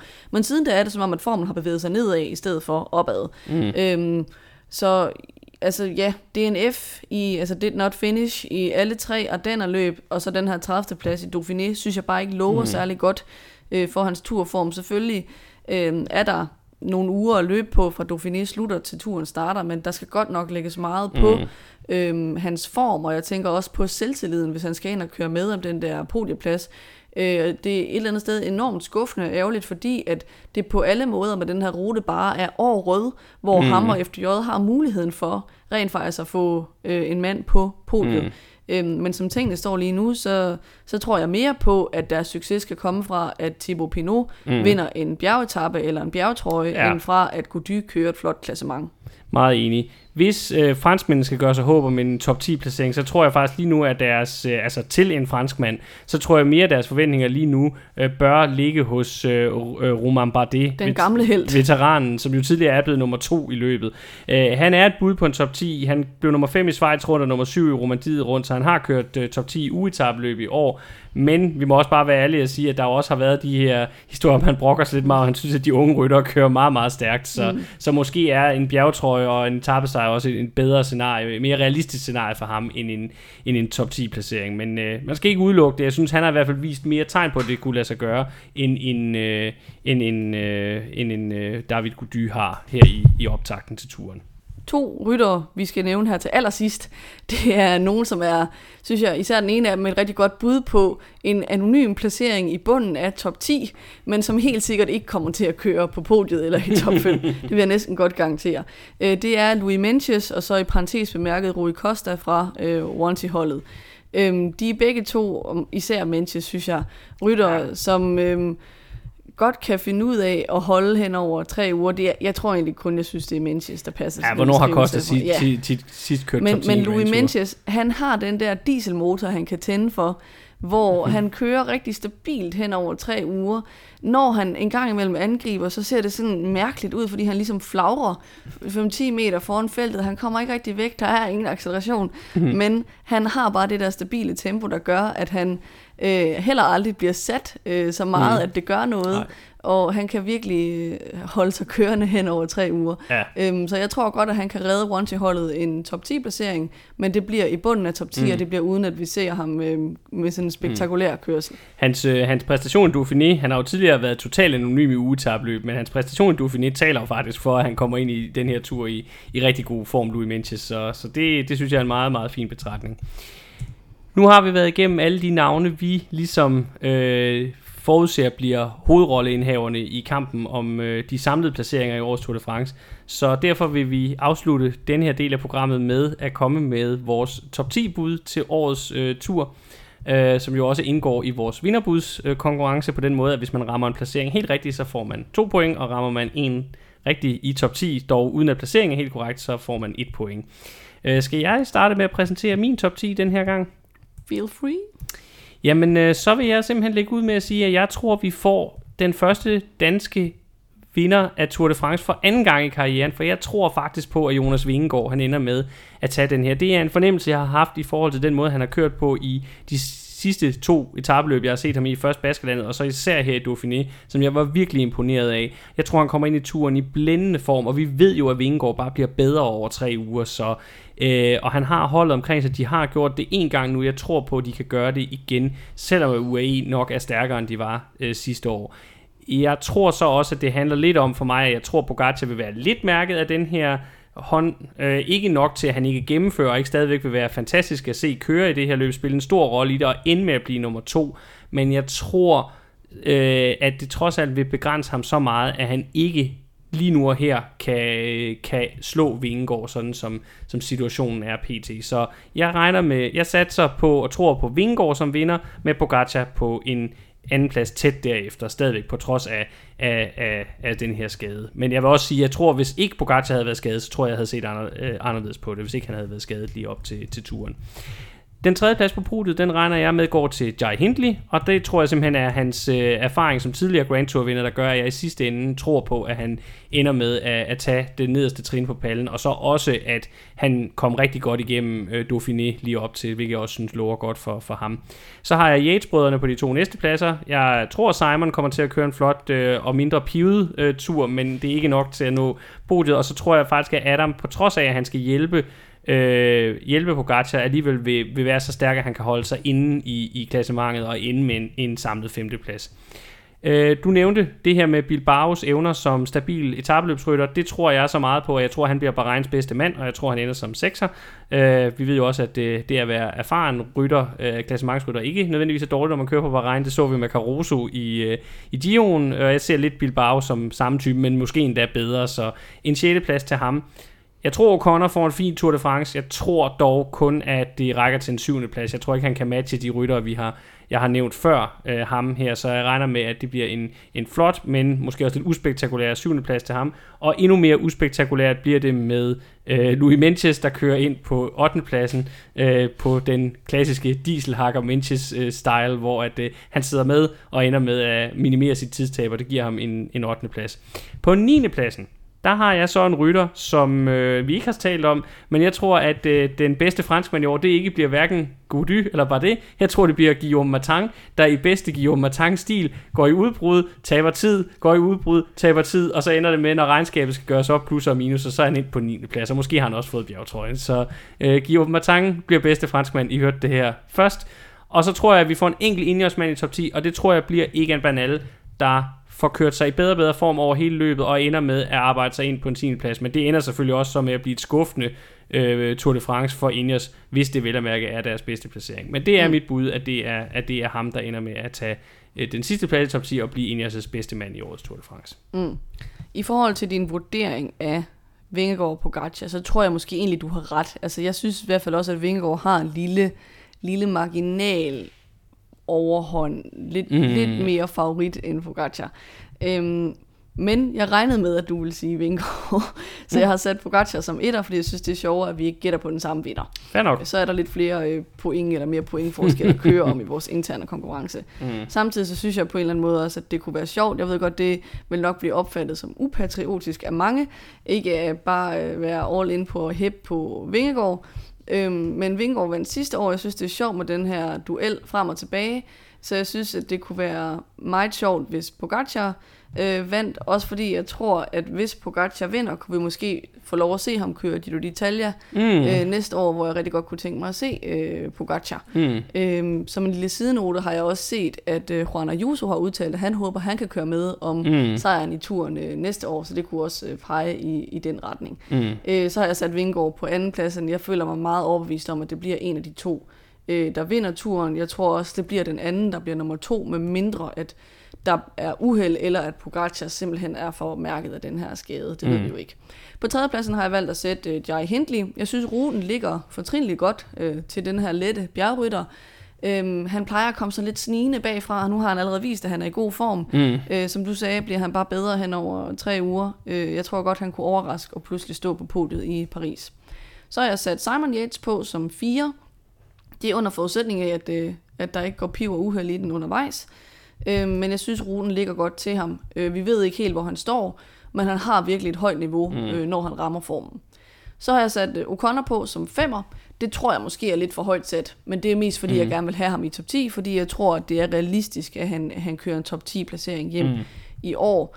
Øhm, og på den måde får vist, at det ikke var en one-off, da han blev nummer 4 tilbage i 2021. Det synes jeg sådan set, han viste allerede i Vueltaen sidste år. Han kørte jo top 10 i Vueltaen ja. efter, efter hans, hans uheld i turen. Så er der på min 6. plads en Adam Yates. Øh, jeg synes, det virker realistisk, at selvom han skal køre for Pogacar, at han så kommer til selv at køre et ganske fint klassement. Øhm, ikke mindst fordi, at de også kunne have den her taktiske fordel af at holde mm. ham inde i, i løbet. Øh, så har jeg sat øh, Carlos Rodriguez Cano på som nummer 7. Jeg tror, at han bliver inde i os bedste rytter oven på den flotte indsats, han lavede i Vueltaen sidste år, og også fordi at han viste, at formen er på vej opad i øh, Dauphiné. Øhm, det kan godt være, at det, det er for højt sat, øhm, men jeg synes, han har vist i en meget ung alder, at han har stabiliteten til at køre hen over tre uger, og også har den der modenhed til mm. at køre igennem dårlige perioder i et løb, øh, især oven på det der mm. styrt, han havde i Vueltaen sidste år, hvor han alligevel fik kæmpet sig til en syvende plads. Så har jeg sat Richard Carapaz på som nummer 8. Det er måske et dumt valg, når man tænker på, hvor dårlig form han ser ud til at være i. Men omvendt synes jeg også, at Carapaz har sådan en tendens til at være der, når han skal være der. Mm. Altså, der er en eller anden sådan element af, man kunne kalde det professionalisme, man kunne også kalde det humørrytter, mm. alt afhængig af, hvad for nogle briller man tager på. Men de der løb, hvor det virkelig, virkelig gælder, og han bare skal være der, der synes jeg, han har en tendens mm. til at steppe op. Øhm, jeg synes, han er en rytter, der har så højt et niveau, at han bør køre mm. top 10 hjem for sit hold. Og det tror jeg, at jeg tror, han kommer til at tage tid tidligt i løbet, så tror jeg, han kommer til at køre sig op senere mm. i løbet. Så har jeg sat Peter Bilbao på som 9'er. Det kan godt være, at han ender højere. Øh, men i hvert fald synes jeg, at han skulle ind i top mm. 10. Og så Enrik Mas runder min top 10 af. Øhm, det er lidt det samme som med Carapaz, hvor ser formen dårlig ud, men et eller andet sted, så er der også bare tale om så god en rytter. Mm som i så høj grad bærer sit holds forventninger på skuldrene, mm. at øh, Monique han kan køre sig op i løbet af løbet, tænker jeg. Han plejer også at blive bedre over tre uger. Det er, det er også erfaring med ham. Nu har vi faktisk snakket Tour de France i næsten to timer, så vi skal til at runde af. Men øh, som det aller sidste, så vil vi... Øh, vi er jo en podcast, der gør meget ud af, at vi ligesom øh, dækker cykelsport øh, sådan et bredt set, og ikke har et decideret dansk fokus i vores måde at dække cykelsporten på. Men som det aller sidste her, så vil vi alligevel lige tage klaphatten på og lige gennemgå, hvordan det ser ud med øh, de danske deltagelser i årets øh, Tour de France. Der er, så vidt vi ved på nuværende tidspunkt, så er der, nu skal jeg lige til efter, ni bekræftede. ni bekræftede rytter, og så er der en, vi føler os rimelig sikre på kommer med også, fordi der er kun et hold faktisk, der endnu ikke har øh, bekræftet deres turtrup, og det er, det er Sudal Quickstep. Men af de ni, der er øh, bekræftet til start, det er selvfølgelig Jonas Vingegaard fra Jumbo, så er det Mathias Gjelmose og Mads Pedersen fra Trek, Little Trek, som holdet kommer til at hedde fra nu af, og vi glæder os jo til at se deres nye øh, trøjer. Det er teaset lidt for det, det ser meget spændende ud. Så er der selvfølgelig Mikkel Bjerg øh, som hjælperytter fra Pogacar på UAE. Han, som vi også lige kort fik nævnt under øh, nyhedsrunden, så vandt han jo ganske imponerende enkeltstarten i Criterium de Dauphiné. Ja, det fik så, vi egentlig ikke talt nok om. Nej. Det er jo kæmpestort, at han har taget den her World Tour sejr. Og, og fik lov at køre en dag i trøje også der. Ja, endelig forvist, at han godt kunne omstille det her kæmpe enkeltstartstalent mm. fra ungdomsrækkerne til de professionelle. Ja. Virkelig flot sejr af ham, stor sejr mm. for ham og hans karriere. Meget, meget imponerende. Øh, så er der Christoffer Jul Jensen, der endnu en gang er med for Jaco. Det er jo som en, et ren øh, hjælperytterrolle, øh, vejkaptajn for, for Simon Yates, ikke mindst. Og det gør han super godt, så det er derfor, han endnu en gang er udtaget. Så har Uno X, det norske hold, som jo også har en del dansk islet ind over sig, de har valgt givet plads til to danske turdebutanter øh, på deres øh, mandskab, nemlig Anton Charmik og Jonas Gregor, der begge to skal køre deres, som sagt, første Tour de France. Det bliver interessant at se, hvilken rolle de kommer til at spille. Det bliver nok noget med at jagte nogle etappesejre, kunne jeg forestille mig undervejs for, for dem begge to. Øh, så er Magnus Kort bekræftet til start for EF. Han kørte jo også Giro d'Italia, men igen, vi ved, kender Kort, han skal nok være mand for at gå ud og jagte etappesejre på de der mellemetapper undervejs. Det samme kan vi sige om Søren Krav, der er til start for Alpecin-holdet. Han skal selvfølgelig i et eller andet omfang hjælpe øh, Van der Pol og Philipsen, men det kan godt tænkes, at der måske bliver nogle dage, hvor han også får lov at køre sin egen chance. Det kunne især være øh, nogle af de igen lidt mere kuperede etapper. Mm. Måske endda også et udbrud i bjergen eller et eller andet. Det, det vil jeg ikke afvise.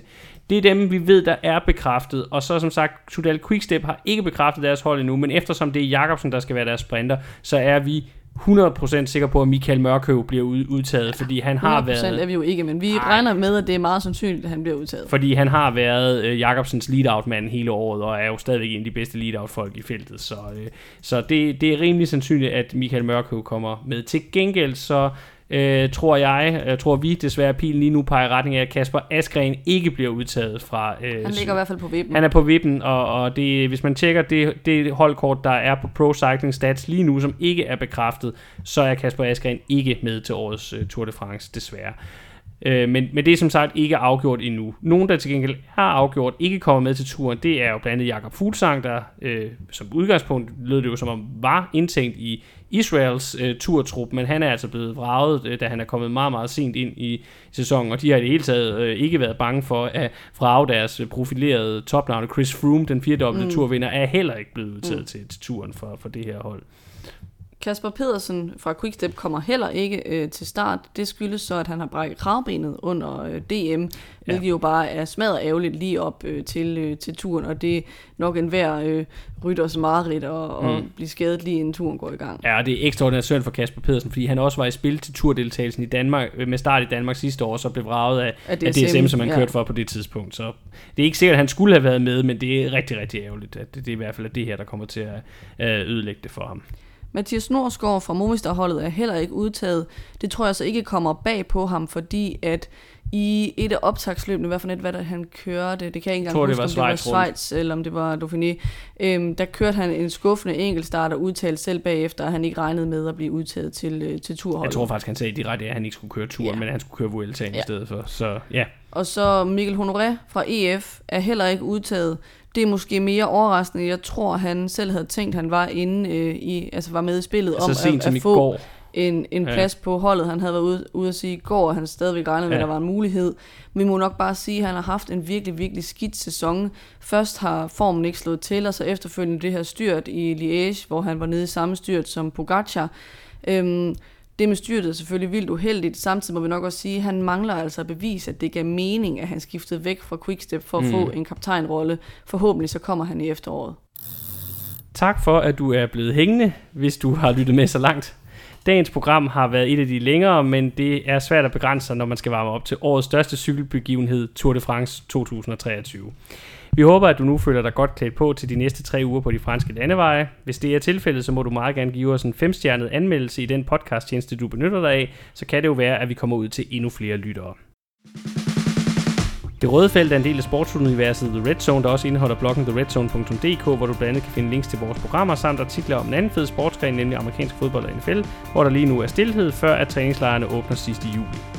Vi vender tilbage, når der skal samles op på årets Tour de France. I denne omgang har du lyttet til mig. Jeg hedder Peter Krohmann Brams, og med mig i studiet har jeg haft mere om Krohmann Brams. Vi lyttes ved.